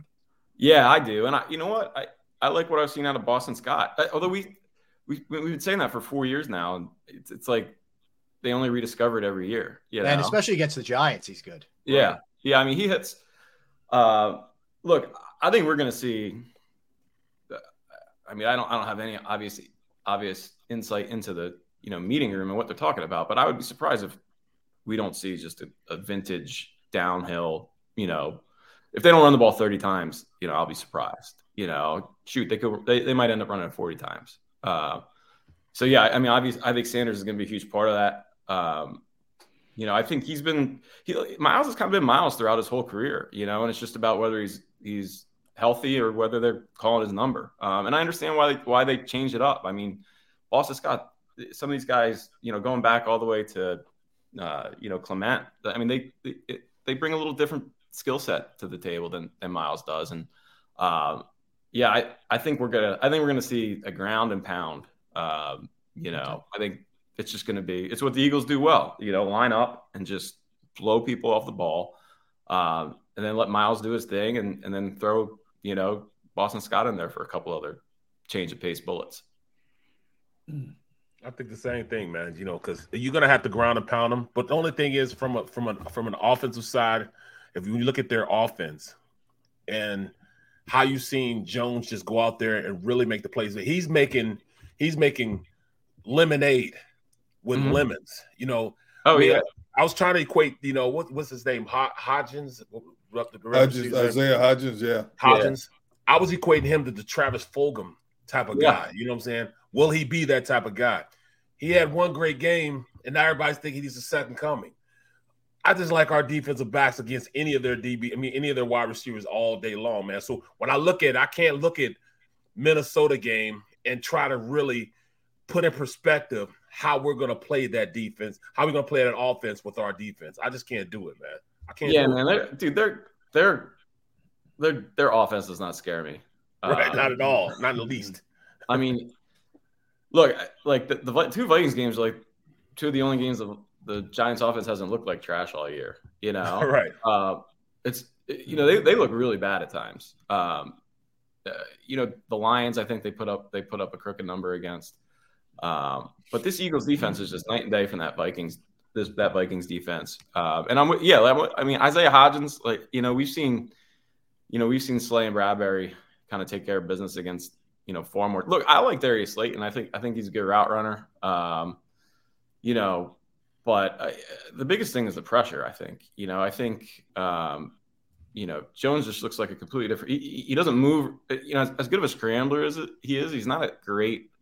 He doesn't make. He doesn't make real quick decisions. Um, mm-hmm. He doesn't really get away um, real quick. He doesn't have that kind of that first step, and I think that's what we saw when they played. You know, when they played in the past. Um, you know, I think the Eagles' defensive line has the edge against this this Giants' offensive line. Um, and you know, I wouldn't be surprised to see them do a little more design run with with Daniel Jones to kind of counteract that a little bit. But yeah, um, yeah, I mean, I think that's. I don't think that. I don't think you're going to see nearly the Giants' passing game that you saw. You know, definitely not on Saturday. Definitely not Sunday. Yeah. Hey, hey Dave. Uh, from a pressure standpoint, but go ahead, yeah, go ahead. Dave. Dave, take take Haason Reddick out of the, the equation because he's had a phenomenal year. Oh yeah, he was a monster last week or two weeks ago. Who who would be your defensive MVP on this Eagles team outside of Reddick? That's a great question. Um, I mean, you have to go with Darius Slay, I think, just because you know of what he does by by just being able to man up on a guy. Mm-hmm. Um, but you know, really all kind of works. It all kind of works. I don't know. What, what, what would you say? I mean, I would say Slay just because. Uh, I had said I had said Bradberry. I mean, there's like so right. many different directions you could go with yeah, this. But Hargrave, one of those. Two. I think like those two know. should be co MVP. Like having two yeah. cornerbacks like that is, is such a big thing. You know. Yeah. It, we lose light on how good TJ Edwards is. Oh, been. he was. The, so he was the other guy I was going to say. Yeah, so many. You know, mm-hmm. and like Rob said, how do you how do you overlook Hargrave? You know what he he's yeah. done. Yeah. Yeah. Yeah, and you've already taken Haason Reddick out of the question, so uh, you yeah. know we've named pretty much the entire team. You know, it's a good sign. Yeah, there's, there's a lot uh, of guys you can choose. But yeah, Edward. I mean, look, I, I just talked to him today. You know, I, I, think you know he's. I mean, I don't. I don't want to say he's been underrated, but just the strides that that put put this way, the strides that that position has made over the last couple of years uh, yep. has been. no question. One of the big difference differences between these two two units last year. Yep. It's just yep. just that linebacker position. Yeah, no, well said, Murph. Mm. What, what, were your thoughts on last night? Was that just a, a, a, Tampa team that had no business being there, or did Dallas, you know, show you this is what they're capable of? They're if they're dialed in. Well, I mean, I'm going to go to my grave, doubting Mike McCarthy. So okay. I'm going to lean towards the lot. Look, that that that Bucs team, they've been they've been awful all year. They they they had no business being in the playoffs. Uh, you know, Tom Brady has one foot out the door. Uh, he might want to just leave the building. Uh, like I, the offensive line is just you know he's such a different quarterback when when he has time and he has and he doesn't have guys at his feet versus when he does. The guy just can't move anymore. He's 45 years old. You know, uh, still throw the ball. He just can't move. Uh, and yeah, I think this was look. The Cowboys have impressed me. They impressed me the way they, frankly, they impressed me the way they put up uh, put up those numbers against the Eagles defense. You know, when Minshew was playing. Um, so I'm probably a little wrong in, in, in blaming completely the Bucs, but mm-hmm. um, I think, yeah, that Tampa team is just they're just not they're not the. I mean, the Cowboys were a two and a half point favorite on the road, um, you know, against Tom Brady. That kind of tells you something about you know the disparity between those two teams. But uh, you know what? At this rate, though, the Cowboys really might make me eat it because uh, you know they. I, I was not scared of them at all going into these playoffs, and and you know maybe maybe they maybe they really are who they are. Oh, we'll find out this week. They're going against the hottest team in football. Yeah, I mean, Michael. Look, Micah Parsons. I, I think I doubt them more. I, I just think Trevon Diggs is so overrated that that defense must be overrated. But you know, tell you what, man, Micah Parsons, he makes up for a lot of, you know, he, he's just, he's one of those guys who just he's everywhere, always in the center of the frame, you know, and like he just single handedly blows things up. I don't. Is he healthy? By the way, I don't. I, he hurt his shin. Like his, he got kind of clipped, like friendly yeah. fire sort yeah. of deal. Mm-hmm. They said it was a shin. I thought it was more of his thigh. He played in the second half, but okay. yeah, it was. Yeah, the game was such a disaster at that point. I, I don't. I didn't really. Yeah, I went him as much. Yeah. I went to bed shortly after halftime. Um, you didn't miss any. you missed two more kicks. Yeah, you missed you missed PATs. That's about yeah, it. For, whatever, for whatever reason, I've watched a lot of Bucs games this year. I'm not sure why. Maybe I've had money on them. Uh, maybe. maybe. Uh, actually, probably against them. In theory, you had money on them. Yeah, yeah. Um, and they're just, they're every bit as bad as they looked. Um, you know, against the Cowboys, they've they just looked that way. That offense has looked that way every week. The, I thought they were a threat to the Eagles just because of last year and because of Todd Bowles and because of of you know that defense. But I'll tell you what, Dak Dak's playing a lot better than um, you know I've given him credit for in the past. I think. Uh, I mean, don't get me wrong. I, I I like him as a quarterback. I just never really considered him. Um, you know, one of those guys that, that, that should scare you or would make a difference in a playoff game. Mm-hmm. Um, you know, but he, he definitely he, he made some throws last night that that you know More made legit. you think twice about that. You know. Uh, let me hit you with this, Mark, before we get you out of here, and we appreciate your time. Uh, you mm-hmm. also cover the Sixers, cover everything for, for that matter. Um, I've actually talking- written like 95% Phillies since. yeah, it's true too. It's true too. Uh, you, you do it all, man. But let me hit you with Sixers here, uh, just, yeah. just since they're in season. Um, we were talking about it a little bit earlier. You know, they're starting to, it looked like find some kind of groove. A little bit of it is tough to judge because they're not playing anybody. But my counter was there aren't a lot of good teams in the league to be playing. Um, what do you make of what's from what you've seen of them? Uh, how legit, how different they are, maybe than what they were the last couple of years where they get bounced in the second round. Man, I'll be honest with you. I, I can't even talk myself into the Sixers yet. Yeah. It's just they're, they're, they're they're just the same team as they've always been, you know. Right. And it's like, like part of it is the NBA doesn't really matter until after Christmas, but it's after Christmas here, and I still can't get excited about it. Uh, you know, maybe it's the Eagles, maybe it's the Phillies, whatever. But look, they're kind of like to me, they're like they're trapped in that to your point, like they're better than what 24 teams in the league. You know, right. they're one of the eight to 10 best teams. Um, but it just takes it's I think what we're it just takes so much to get to that um, you know, to get to that next stage. And I I don't know if they have it. I mean, we'll see. I, I think I, I, think Harden is. I think you can win with this team that they have. And I, will be honest with you.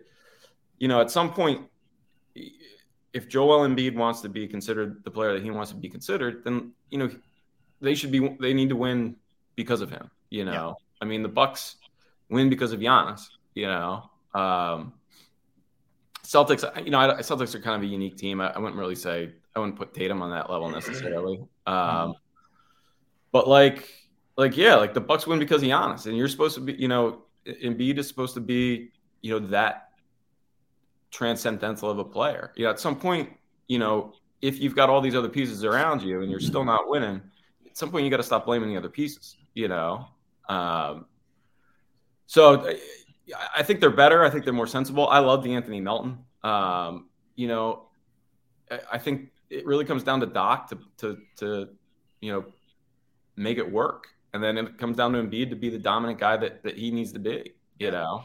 Yep. Well, It's like, well, Dave, Dave, let me ask. uh, because we're not going to know anything until the playoffs. You know. Yeah. Well, Dave, let me ask you this then, because you said you you've honed in on so much on the Phillies. Your thoughts on all the offseason moves they've made? Um, you know, Trea Turner is a huge one, but but how they've shored up their pitching staff up to this point. Yeah, I think they've done it. I think they've done as, I think they've done all that they can do. Um, I mean, Rod, Rod, you guys all know a bullpen. These relievers, it, it's really tough to know what you're going to get year Yeah. to year. Like Uh, kickers, they're like kickers, man. They You are. never know. But I mean, think about it. Like Yeah. we, you know, to a certain extent, they've done exactly what they've done the last few off seasons when they brought in guys like Brad Hand and Corey Knebel and Archie Bradley and Matt Moore and Jeurys Familia. And it's like all you can do is spend the money on guys that had good years last year and see what happens this year. You know, so in that sense, in that sense, I'm not like you know, it's kind of you have to wait and see what you get. But I do think that they've done a really good job. Um, um, I think they saw last year that the bullpen, the depth was was a huge problem, um, and I think that they're, you know, going to err on the side of having too much depth and too little this year. Um, you know, I like a lot of these like smaller moves that, that Dombrowski has made just to bring in Mhm. arms. Um, you know, the guy. I love the move they made with the Tigers. Um, Soto. Soto. Um, you know that guy. You know, all you need is you know you you need Alvarado and Dominguez to, to be healthy and, and be who they were last year, and then all you need is you know really one or two of those guys to to you know hit for you, and, and they'll be all right. So I like it. I, I like what they've done. I think you know so much of it is going to come down to what we saw out of the, the the big guys last year, like our Nolan Wheeler, what they were last year. Look, Wheeler there's some reason to wonder like what what what his physical state was at, you know, in the World Series. Um, Nolan, I think, will be same guy he's always been. Um, so I think that I think it comes down to you know those guys are going to determine their upside. But I think they they've look if everyone's healthy, I think that 93 wins is their floor. You know, Mm. um, but I also think that health is, is such a big part of it. No question. Murph, listen, man, thank you. Uh, keep up the good work. Uh, you can follow him on Twitter at by David Murphy. And of course, uh, Philadelphia Inquirer, inquirer.com. Murph, we appreciate a couple of minutes. man. Appreciate Thanks. you, bro. Absolutely. Thanks, guys. Appreciate you, bro. All right, All right, man. Take care. Be good. That is David Murphy. All right, let's get a quickie in here, guys, and we'll come back uh, and we will uh, roll into our final segment, do some birthdays, do some movies, and get it back to some of the things that went down today with the Eagles and their meeting with the media as well. Don't go anywhere. Derrick Gunn, Barrett Brooks, Rob Ellis. We are Sports Take, JAKIB Sports YouTube Network. Right back.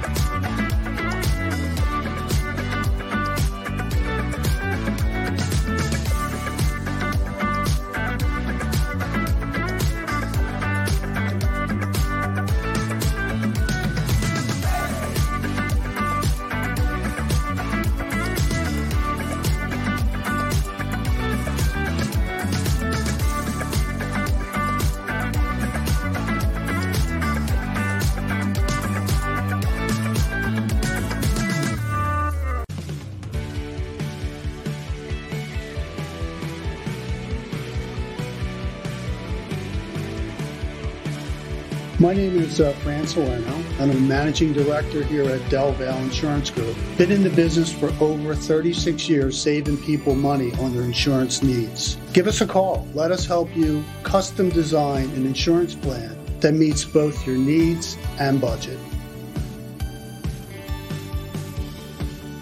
Since 1977, it's always been about you, the community, at Rafferty Subaru. And through the Subaru Love Promise, we prove we care by supporting charities like So Good Now.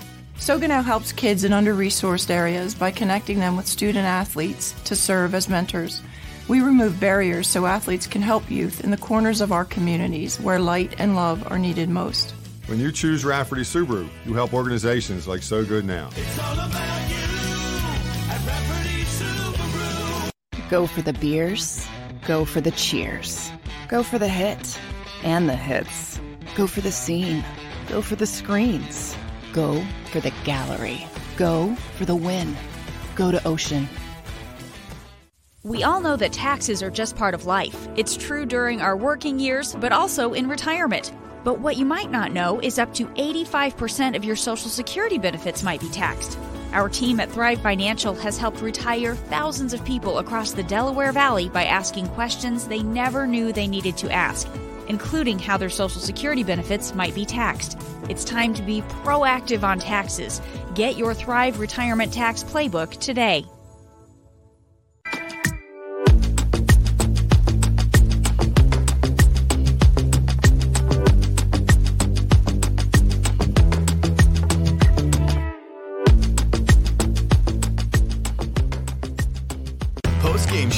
With Seth Joyner, I knew that they had a running game. Derrick Gunn, He has put in the effort. Devan Kaney, Had we not won the Super Bowl, what would we be saying? and Mike Missanelli. Well, you know who Philly is. Post game now streaming on the 6ABC family of apps.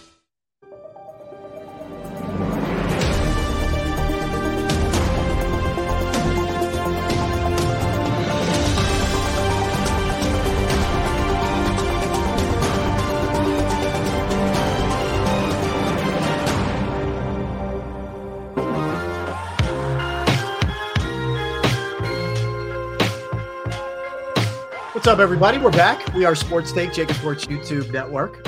Derrick Barrett and Rob. I, I don't know if you guys saw this uh, story, but uh, Vegas Knights goaltender Robin Lehner and his wife filed for bankruptcy, citing up to 50 million in debt to uh, to Oh. dozens of creditors. They filed Chapter Seven bankruptcy, um, and which which opens up the books to this thing and, and some of the issues, but um, including money owed to no fewer than 50 people and companies.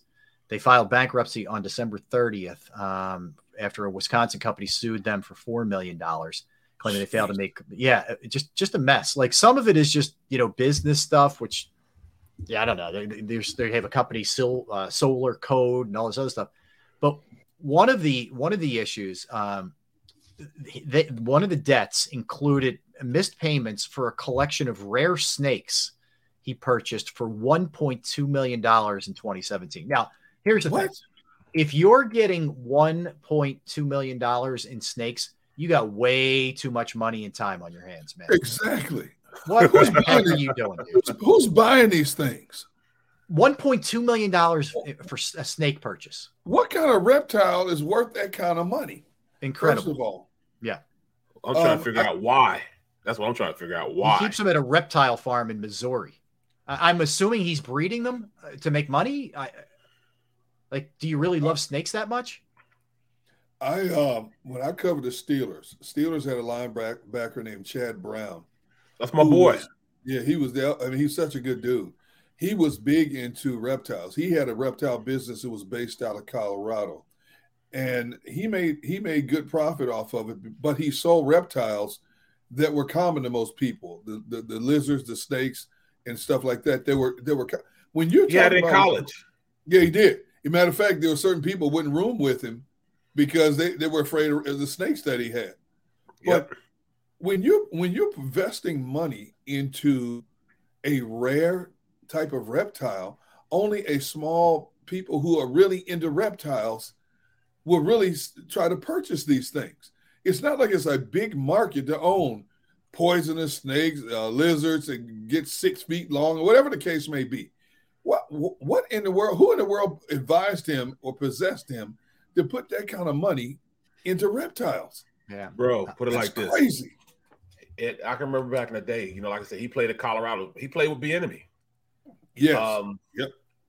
You know, just talk to him, just get like a I get to know all those guys. I, I went up to uh, Boulder, kicked it in Boulder, and I went to his room. He had over 300 snakes. I believe it. in his room. Over 300. You know what I mean? That's crazy. Yeah. Yeah. I, But, I, I'm but- sorry, but- man. But I'm they out. were co- they were like the albino python. They were stuff that interests people who are into reptiles at a reasonable price. You know what I mean? Not some extravagant price. Like I mean, are you are you kidding me? But but 50, you when you're a professional athlete and you've heard the horror stories over the last 20 years, how athletes are duped out of their money in bad investments, real estate investments, stock market investments, so on and so forth, the pyramid schemes.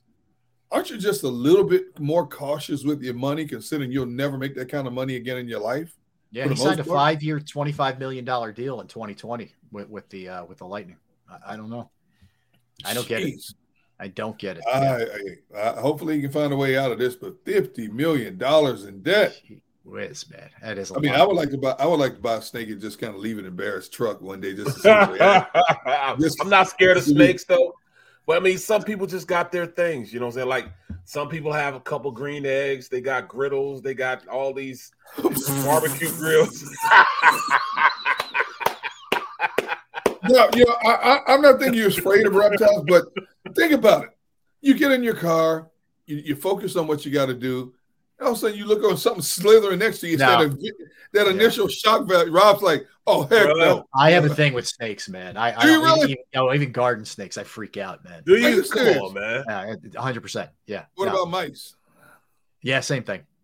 Really? Yeah. Yeah. Oh, yeah. Mice. Me, yeah. Hundred percent. I look forward. I look forward to those moments when I get those little wooden traps, and I can find one somewhere near a wood pile outside. Put up. All of a sudden you hear, oh, oh he gone. bruh, bruh. Remember, we used to be at the office. Oh, yeah. Oh, geez. Oh, oh yeah, oh, all the time. Oh, all you hear is, and you look down and once you can never leave Rob, anything on the ground. How, how you do that, Rob? you, you, couldn't even leave. Like if you left your bag on the ground, you would get a, a present going home. You'd have yep. a present in your bag. Oh yeah. my goodness. Yeah, it was gross. Hey, what about our boy Neil Hartman? Remember, he used to keep all these snacks in the cabinet above. He opened the cabinet one day. Yeah, a lot of cereal. Pla- it was nothing but plastic and and, and and foil wrappers left. All the goodies inside his treats were gone, man. Yeah, they went to town. Yeah. Uh, I know. So Dude, how many man. times did you sit there, Rob? You'd be sitting there typing. Oh, side of the corner, you're like, did I really see that? You see a blur run across you on the carpet. You start questioning yourself, like, am I seeing things? Like, right, right, right. Like, what, what? I've been here too long. I've been like, yo, I've been here too long. Yeah, it's time to go home. no, but it was real. It's very hey, real. Man, I, I, remember looking down, one sitting there looking at me like, "What you gonna do, D? What you gonna do? You he wouldn't move. Little yeah. gray one. What is, like, yeah. What, He's like, you, you want some? Yeah. What you, what you, what you want to do? You, you yeah. want to take it outside? What do you want to do? Yeah, man, I'm telling you, it is it is oh. unbelievable. Uh, all right, let's hit some uh, let's hit some birthdays, and then I, I have an Eagles question that I want to uh, I want to circle back birthdays, with. man. Very good. Yeah, you're yeah. right. Very good. Um, let's start with this one. Muhammad Ali, uh, born on this day, 1942. He would have been 81 years old today. The greatest. Yep. Most you know. nervous I've ever been doing an interview. Really? Where was it? Where, when was I was in, I was in Milwaukee working for CBS, and he had come into town for some function, and uh, we were down at some ballroom or something, and we secured a, a li- I secured a live interview with him, and my hand was shaking like this the whole interview, you know, like this, and it was like foul. I wouldn't say foul bleeps and blunders, but um, I couldn't get my questions out, you know, right. clearly. He was so gracious and so kind. He played with it and stuff, but that's the most nervous I'd ever be. I always tell that story about it's the most nervous I've ever been interviewing. Of all the great athletes I've interviewed, he was no question. I mean, I grew up I, I watching anybody doing that, man. I can see, I can't see anybody making you nervous doing an interview. That that was, and I've been in the business maybe, I've been in the business maybe five years, and that was that was by far the most nervous I've ever been of interviewing anybody. And he was he was as nice and as funny as you you you you could ever imagine somebody of that stature being. I'm sitting there going, I watched I watched this dude my whole life with my dad be the greatest of all time, one of the most controversial figures of the 60s and the 70s for what he believed in. And I'm interviewing him. And when I got done, I asked so many what was it like? What, you know, friends and family. Right. You stood next to Muhammad Ali. What was that like? You know, and it was it was funny because it was from my perspective, it was more negative than good in terms of I had my questions like I always do. I had my questions ready, but it's just that I'm next to Muhammad Ali. Yeah. And I was like shaking like a leaf, man. That's fine. But I bet you he was used to it because he was such a, a, a well known figure. He, he probably yeah. had a lot of people, especially people early in their career, I could definitely believe that. Yeah. nervous as heck, Yeah. you know, Oh, trying yeah. to interview him. Yeah. I was in a room with him one time. It was the year we went to the Super Bowl. And he was actually in Detroit, and we were, you know, we were at this event, and he was sitting there with his people. He was sitting down with his people, you know, and like you couldn't just walk up to him and start talking to him, but just be in the room with him, you know. Like you know, all these all these big time football players in the room, you know, everybody was there. You know what I'm saying? And he had more attention, drew more attention than everybody in the spot. Yeah, yeah. Yeah, I believe it. I believe it. I, and Mm. every- everywhere he went, it was probably the same thing. Yep, you know, yep. that, that kind of craziness. Uh, so Muhammad Ali, Betty White would have been 103 101 today. She she Ooh, died nice just, tonight, like Betty White. yeah, she died just short of her 100th birthday, man. Yep. So uh, Died on New Year's Eve too. is that was it New Year's Eve? Yeah, that's right. So she would have what Yeah. God, 18 days before she would have had her birthday, before she would have turned 100. Yeah, that's crazy, right? Still active up to the end. Too. you know something? Sharp too. Sharp. Um, James Earl Jones, maybe the greatest voice uh, out there. He uh, he turns 92 today. Right. CNN, Darth Vader. Oh yeah. We could go on and on and on. Commercials. Stuff that you guys were, yeah, Mm. voiced over over the years. Not not to mention all of his acting uh, that he's done also. But yeah, I, I- James is still with us, so that's a that's a good thing. Ninety-two years old. Still doing his thing. Uh, Jim Carrey, 61 years old. Um, you know, talk about range. he does everything. Oh my Oh god. my goodness. Oh Yeah. my goodness. absolutely incredible. Ben Franklin was born on this day, one of our founding fathers at 1706. If you Wow. don't know much about him, I, I would just suggest to people go back and just look at a little bit of what this guy invented, Right. what he was able to do. I mean, you talk about brilliant. I mean, way ahead of his time. Like saw things years and years and decades, eh, hundreds of years in advance. Incredible what Ben Franklin was able to do. There's a You know- great PBS special on him too. If you ever get a chance to watch it, it's really good. One one of the things that really fascinated me when I moved here to the Philadelphia area was, you know, you go downtown, you have the Liberty Bell across the street, you have Independence Hall, and then you take a walk down the street and you have that courtyard there where the Ben Franklin Museum is. Mm-hmm. And you see some of the artifacts that he created, and you're like, I never knew this. And I've been there maybe six, seven times, and every time I go in there, I'm still just as fascinated um, by some of the. I mean, you think about how primitive the time was back then. Mhm. His his mind was brilliant beyond decades beyond his time in terms of what he came up with, and you know, obviously the trial and errors he went through to get to the final product that he came. up. It was unbelievable. Yeah, I mean, start at the post office, uh, you, you know, print printers and print presses, and Yeah. philosopher, and you know, uh, you know, obviously the foresight of what our country needed with with you know the Constitution, Sure. what he was able to do there. It's uh, colleges, founded colleges. like this guy was Jeez. was was unreal. So uh, Ben Franklin, yeah, seventeen oh six. Uh, Steve Harvey, born on this Yep. day, nineteen sixty. Uh, yeah, he is sixty six today. Uh, Steve Harvey is born on this day. Uh, former First Lady Michelle Obama is fifty nine years young today. Uh, happy birthday to her. Uh, Zooey Deschanel is forty three years old Mm-hmm. today, actress. Uh, Dwyane Wade, forty one today, NBA Mhm. Hall of Famer. Uh, Al Capone, born on this day in, in 1899. Al Wow. Capone, yeah, Yeah. notorious, notorious for sure. Yep. Uh, Eartha Kitt on this day, 1927. Very good. Marcus. Was it Marcus? Marcus. She had that voice, that like woo woo, that chilly, chilling, right, right, right. thing going on there. Uh, Calvin Harris, the uh, the DJ uh, hip hop entertainer, is 39 years old. Kid Rock is 52 today. Uh, Susanna Hoffs of the Bangles, the lead singer, is 64. That was uh, 80s strong right there. Susanna Hoff. We'll keep moving. Uh, Lil Jon, 52 years old today. Get, can we still call him Lil? John. Is he still Lil? Yeah. You know what I mean? Could he still be Lil Jon, or is he kind of like right, right. He's middle old aged John. John? Yeah. Um, Andy Kaufman was born on this day in 1949. The comedian and actor died very young. Uh, died in 1984. Maury Povich, you, you are the father. You are not. Uh, Yeah. Born on this day, or is, is 84 years old. Um, what did I miss? What else? Who did I miss? Who did I miss? Ray J. Ray J. Ray J. Okay, Ray J. Barrett's got Barrett's got Ray J. that's your guy, B. No, I'm just kidding. I'm just kidding. Uh, Jeremy Roenick, the hockey player. Oh, JR's birthday today. Okay. 53 today. Yeah. Uh, that's a good one. Yep. How about you, Derrick? That's it. That's it. Uh, you got all all the ones I had. Okay. You didn't, you you went through a bunch of them today, man, but you didn't get uh Jake Paul. He's 26 today. Oh, I missed him. Yeah, that's the now boxer?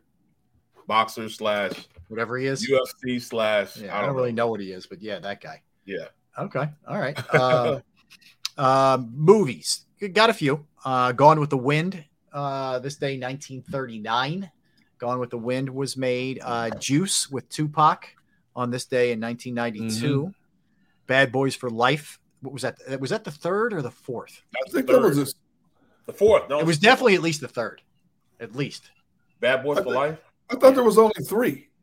I'm saying that I think that was the third one. No? Is, is one, that the one? Um, his son? is, is that the one he, he finds out he has a son and the son's trying to kill him? Yep. You know, as much as I liked all three, I like the third one the best. So- Really? Because You, you had Kate, De, Kate, uh, De, De, what's her name? She's like the biggest star in Mexico, uh, biggest actress name in Mexico. Kate DeCas. I can't forget I'm her telling. name, but uh, what? What? I said she's the biggest actress in Mexico. Stop trying to instigate. Uh, Del Castillo. Del Castillo. Del Castillo, who that's it. Yeah. I'm Yeah. telling. Um, who are you going to tell? I'm not telling what do you- Ghostbusters. Believe that. Look, hey, look, call? look, look. This ain't like Rob Ellis when you mention certain females' names and he gets that Cheshire cat grin on his face. This ain't one of them, bro. You know, I just said she's like one of the most famous, actually, uh, actresses in Mexico. That's all I said. Mhm. Look, look at Rob's face. See, that's that look right there. That's it. It was the third one, by the way. It was third one. It was Um, okay. So that's the one I like. I like that one the most. Yeah. Yeah. The second one. Wow, this big, big stretch. There were 17 years between the second and the third. Yeah, you believe that? Um, Wow. Anyway, so yeah, that you, was. You Uh, can tell about Martin Lawrence, man. He was a little pudgy in that third. one. right. Martin had that AI face where you get kind of a little Yeah, expanded. swole, kind of Yeah, swole a up. little on it. swole. Um, what was the other one? So all right, all right, that's all I got for movies. What else do you? What else do you guys have? Uh, movie wise, uh, let's see. Uh, Dolittle came out in 220 with Selena Gomez, John Cena, Robert Downey Jr., Antonio Banderas. Uh, A Fall from Grace 2020. Uh, you ever watched the series? And I got it hooked on his movies. Jack Ryan. Oh, the, very uh, good. They're very yeah, good. Jack Ryan, uh, Shadow Recruit came out in 2014. Okay. Uh, there's another one, a kids movie called Kangaroo Jack. There was a decent movie. Uh, you know, me, I've seen all these kids' movies. Uh, came out in 2003. That was a pretty good one as well. Okay. That was it. All right. All right. Not bad, Barrett. You got any? Nope. Um, all right. So here's, Nope. here's where we are uh, from an Eagles perspective. So we're sitting here. It's Tuesday. They play Saturday. That much we know. Now, the most active practice, I would assume, I don't know if they push that up to Wednesday, but it's generally Thursday uh, for a Sunday game. So I don't know. But Nick Sirianni said today there's no holds barred on anything from Jalen Hurts. So he's going to throw fully, is the way they put it, uh, with no restrictions on it you know, so that's at least a good sign. I don't know that he's going to be 100%. I don't know how much he's improved, but at least, you know, they're letting him let it rip. The other thing is we know that Lane Johnson's going to practice fully too, and he's he wants to see how. I, I think part of this is going to be just gauging, you know, how how heavily he needs to dip into the pharmaceutics on uh on Saturday, you know, just to see how sore he is and what he's able to do. I don't know, man. You know, Let's make some of, these, some of these guys are crazy enough. I'm not taking any drugs. I'm going to play. I want to know how it feels. I'm going to play through the pain. Yeah, you go right ahead and do that if you want to. Yeah, I don't, I'm not saying Lane's one of those guys. Lane's crazy enough to be one of those guys. I don't know if he'll take that approach, but you know, Lane has that mindset. You know what? I want. I need to feel it. I need to know exactly what it feels like, because you know, Bear to tell you, sometimes you take that shot, you play through it, and you do worse damage because you can't feel it, and you keep playing instead of knowing your body telling you when, hey, you need to back off and shut this down right now. Mm-hmm. You know, and obviously, you know, if, if the Eagles do make it to the conference championship and the Super Bowl, you, you don't want Lane to possibly do something that much worse to it. You know, Right. Dave Murphy just said it took, well, you know, the common man took almost a year to get back to where he wanted to be in terms Well, of just it- playing pickup basketball. You know, Worse is all relative because once it's torn, it's torn. You know what I'm saying? Yeah, but can't you do worse damage to it too? You can tear it worse or do something. That, couldn't you? Couldn't you? He needs surgery on it anyways. Yeah. Like I never had surgery on mine. Yeah, he's he has said that he's definitely getting the surgery. It's just a matter of you know just holding up. Yeah, I never got the surgery. That's just just too close, bro. Yeah, We're too close to what? too close. Too close to what? Too close, bro. You trying to get me in trouble, man? If you don't have to, Who the jewels? Yes. yeah, Huh? you know, you're not looking to get anything that you you don't have to get done down there. Right, right. Elective surgery. what is wrong with Derrick, man? I know. He's fishing. He's on a fishing expedition, not his usual kind. Is, is what he's doing. He's- I just figured- man. He's a simple dude, man. I just figure, you know, Bear's the kind of guy. He gets those moments. He's going to say what he's going to say when it comes out. It's you know, you, you say something, you and, and it's not until it comes passes your lips, you say, "Oh man, I shouldn't have said that." Right, right. You know, I thought about I it. figure I can catch you in one of those moments. Every now and then, you have one of those moments. Well, you just here, here's what you hope, right? So he gets through these two games at least, Yep. and then at least he gets another bye where you can kind of rest that thing up a little bit, and then just then that's it. You know, it's it's not going to be easy I, by any stretch. It's it's definitely not going to be easy. You gotta Um, think, here- man. You gotta think. Can you suffer through sixty-five plays? Well, here's the thing, though. Yeah. He's bowed out of two games over the last month because of it. yeah, Okay. Yeah. So that tells me one one wrong step, one wrong plant, one wrong push, boom. That's it. You're done. Yep. You know, if you if you if you don't feel it, if you can't feel it, if you take that shot, I mean, that's why I say, can't you do worse damage to something like that?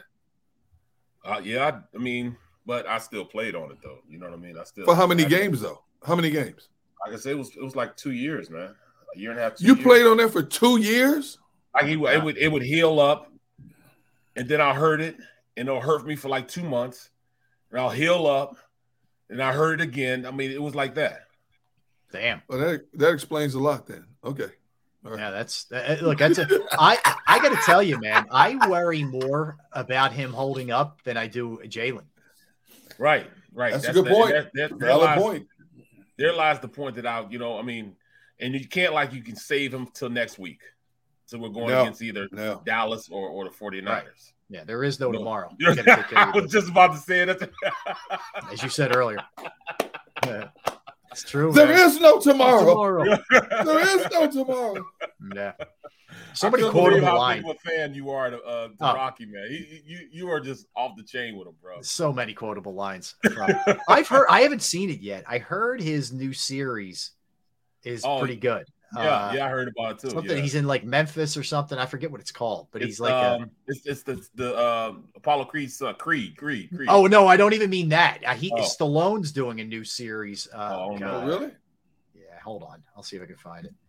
I, I it's actually gotten pretty decent reviews. Um, Stallone just Stallone, well, Stallone and and, and um, Arnold Schwarzenegger. Tulsa King. Tulsa King is the name of it. It's on Mm. Paramount. I haven't seen it. Yeah. They're gonna take this to the limit. Oh, they are. They are. you know what I'm saying? They'll be wrinkled up with muscles. Uh-huh. I mean, he's he is 70. I think he'll be 77 this year. Can you Still out imagine? And he's still doing this. he's, you know, still running up them stairs. I know, right? Golly. It is. Yeah, he was born. So he was born in 46. So he'll Wow. be 77 in July. July 6th. It is crazy. Arnold's Arnold's right around that age. Yeah. Yeah, they're, they're right around the If anybody's seen it, yeah, Fitness Rebel, uh, uh, I think has uh, she's seen it. I'd be curious where people On are. Paramount? James. It's Okay. on Paramount. Okay. now. Yeah. Appreciate Uh, that. Appreciate where- that. where And I got, I got all these channels. Uh, Paramount, Sacred Solutions Prime, had it too. Thank you.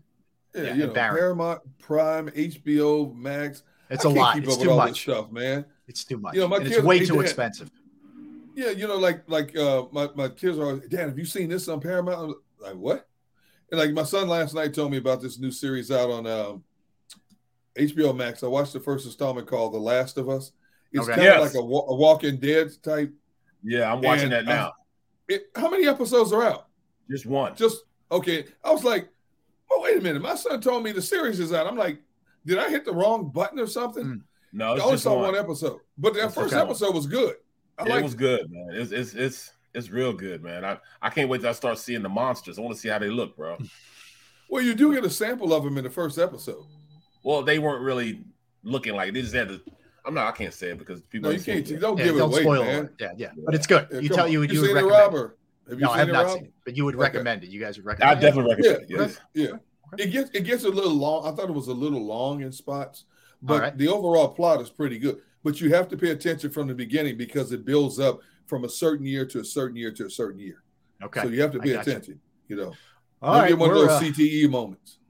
we're uh, we're wrapping today. So tomorrow uh, we'll keep it rolling, man. We keep it rolling as we get you set for the Eagles and the Giants divisional round at Lincoln Financial Field on Saturday night. All right, want to thank everybody in the chat section, everybody streamed, everybody listening. Uh, of course, don't go anywhere. We have the uh, the National Football Show with Dan Sileo. I want to thank Xander Kraus producer of the program. Fellas, it was fun. We'll do it same time tomorrow. Okay, sound good? Sound like a plan? Ma- Make it uh, happen. No, no, All yeah. right. Oh, It'll be Hump Day. We'll be ready for you guys Day. tomorrow. Same bad time, same bad channel. We are Sports Take, JAKIB Sports YouTube Network. Thanks for watching.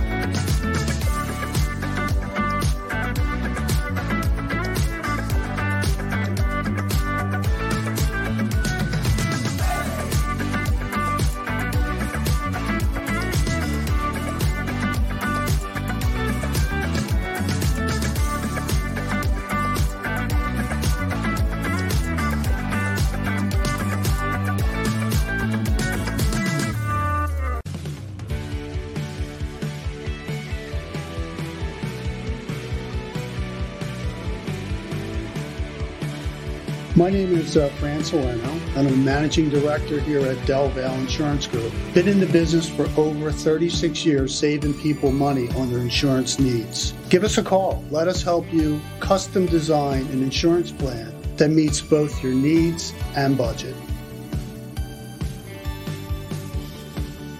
Since 1977, it's always been about you, the community, at Rafferty Subaru. And through the Subaru Love Promise, we prove we care by supporting charities like So Good Now.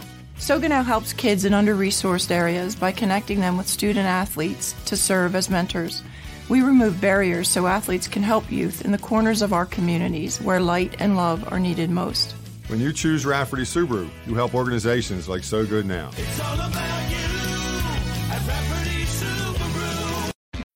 When you need mealtime inspiration, it's worth shopping Kroger, where you'll find over 30,000 mouthwatering choices that excite your inner foodie. And no matter what tasty choice you make, you'll enjoy our everyday low prices, plus extra ways to save, like digital coupons worth over $600 each week. You can also save up to $1 off per gallon at the pump with fuel points. More savings and more inspiring flavors make shopping Kroger worth it every time. Kroger, fresh for everyone. Fuel restrictions apply. Save big on your Memorial Day barbecue, all in the Kroger app. Get three pound rolls of juicy 80% lean ground beef for $3.49 a pound with a digital coupon. Then get select varieties of flavorful Powerade, Body Armor Super Drink, or Arizona tea for 77 cents each, all with your card. Shop these deals at your local Kroger today, or tap the screen now to download the Kroger app to save big today. Kroger, fresh for everyone. Prices and product availability subject to change. Restrictions apply. See site for details.